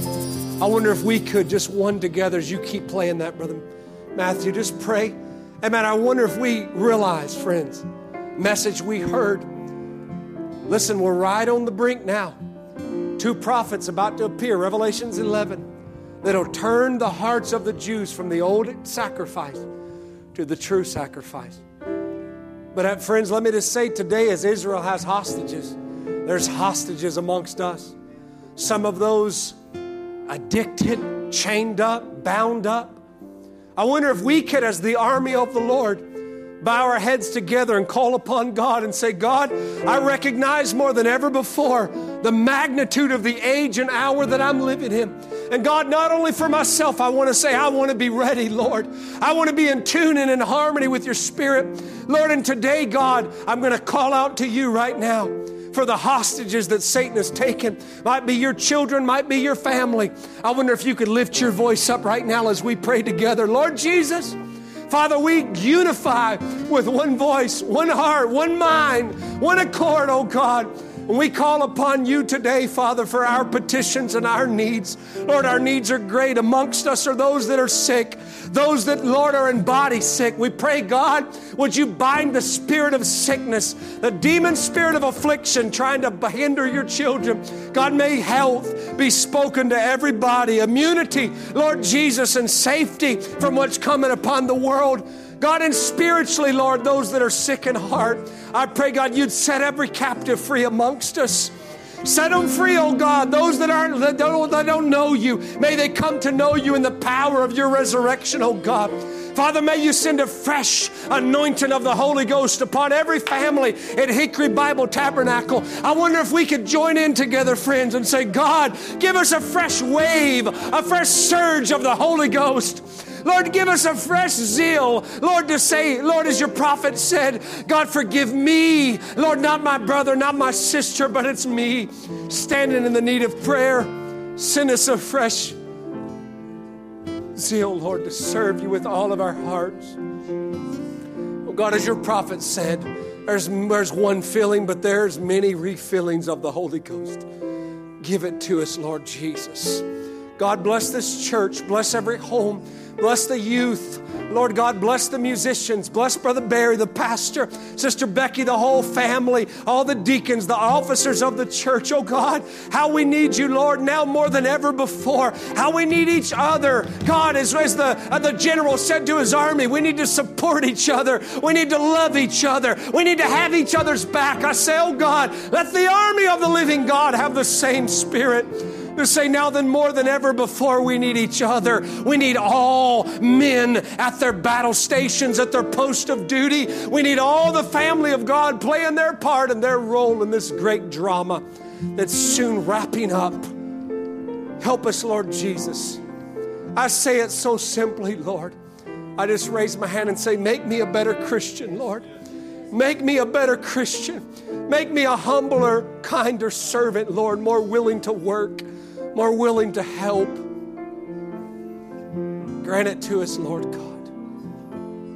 In Jesus' name. God bless you, friends. I'm going to let you go and turn the service back over. I trust the word's been a blessing to you. Amen. Could we sing something, Brother Ben? Do you sing that song, Worthy is the Lamb, or did you have something on your heart you want to sing? Do you sing that, Worthy is the Lamb? Worthy. You can find the key. The Lamb. Let's start at the top. Thank you for the cross. Let's start there. Thank you for the cross. Lord. You want to thank Him for that this Thank you morning? for the price. Why don't you raise a hand to the Lord and say, Thank you, God, for the price? bearing all my sin and shame. In love you came and gave amazing. Thank you for grace. this love. Thank you for this love, Thank you for pierced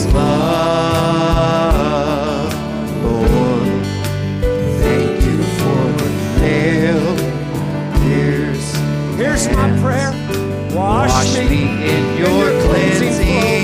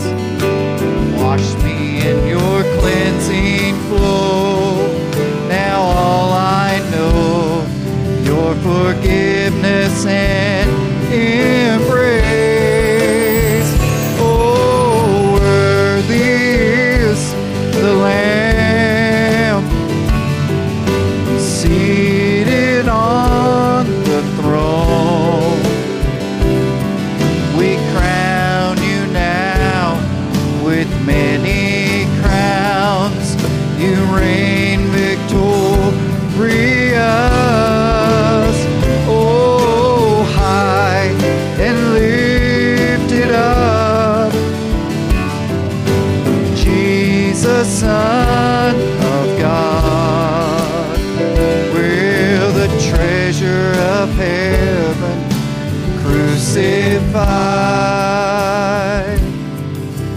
Worthy is the Lamb. Can we sing it? Worthy is the Lamb from the top. Worthy,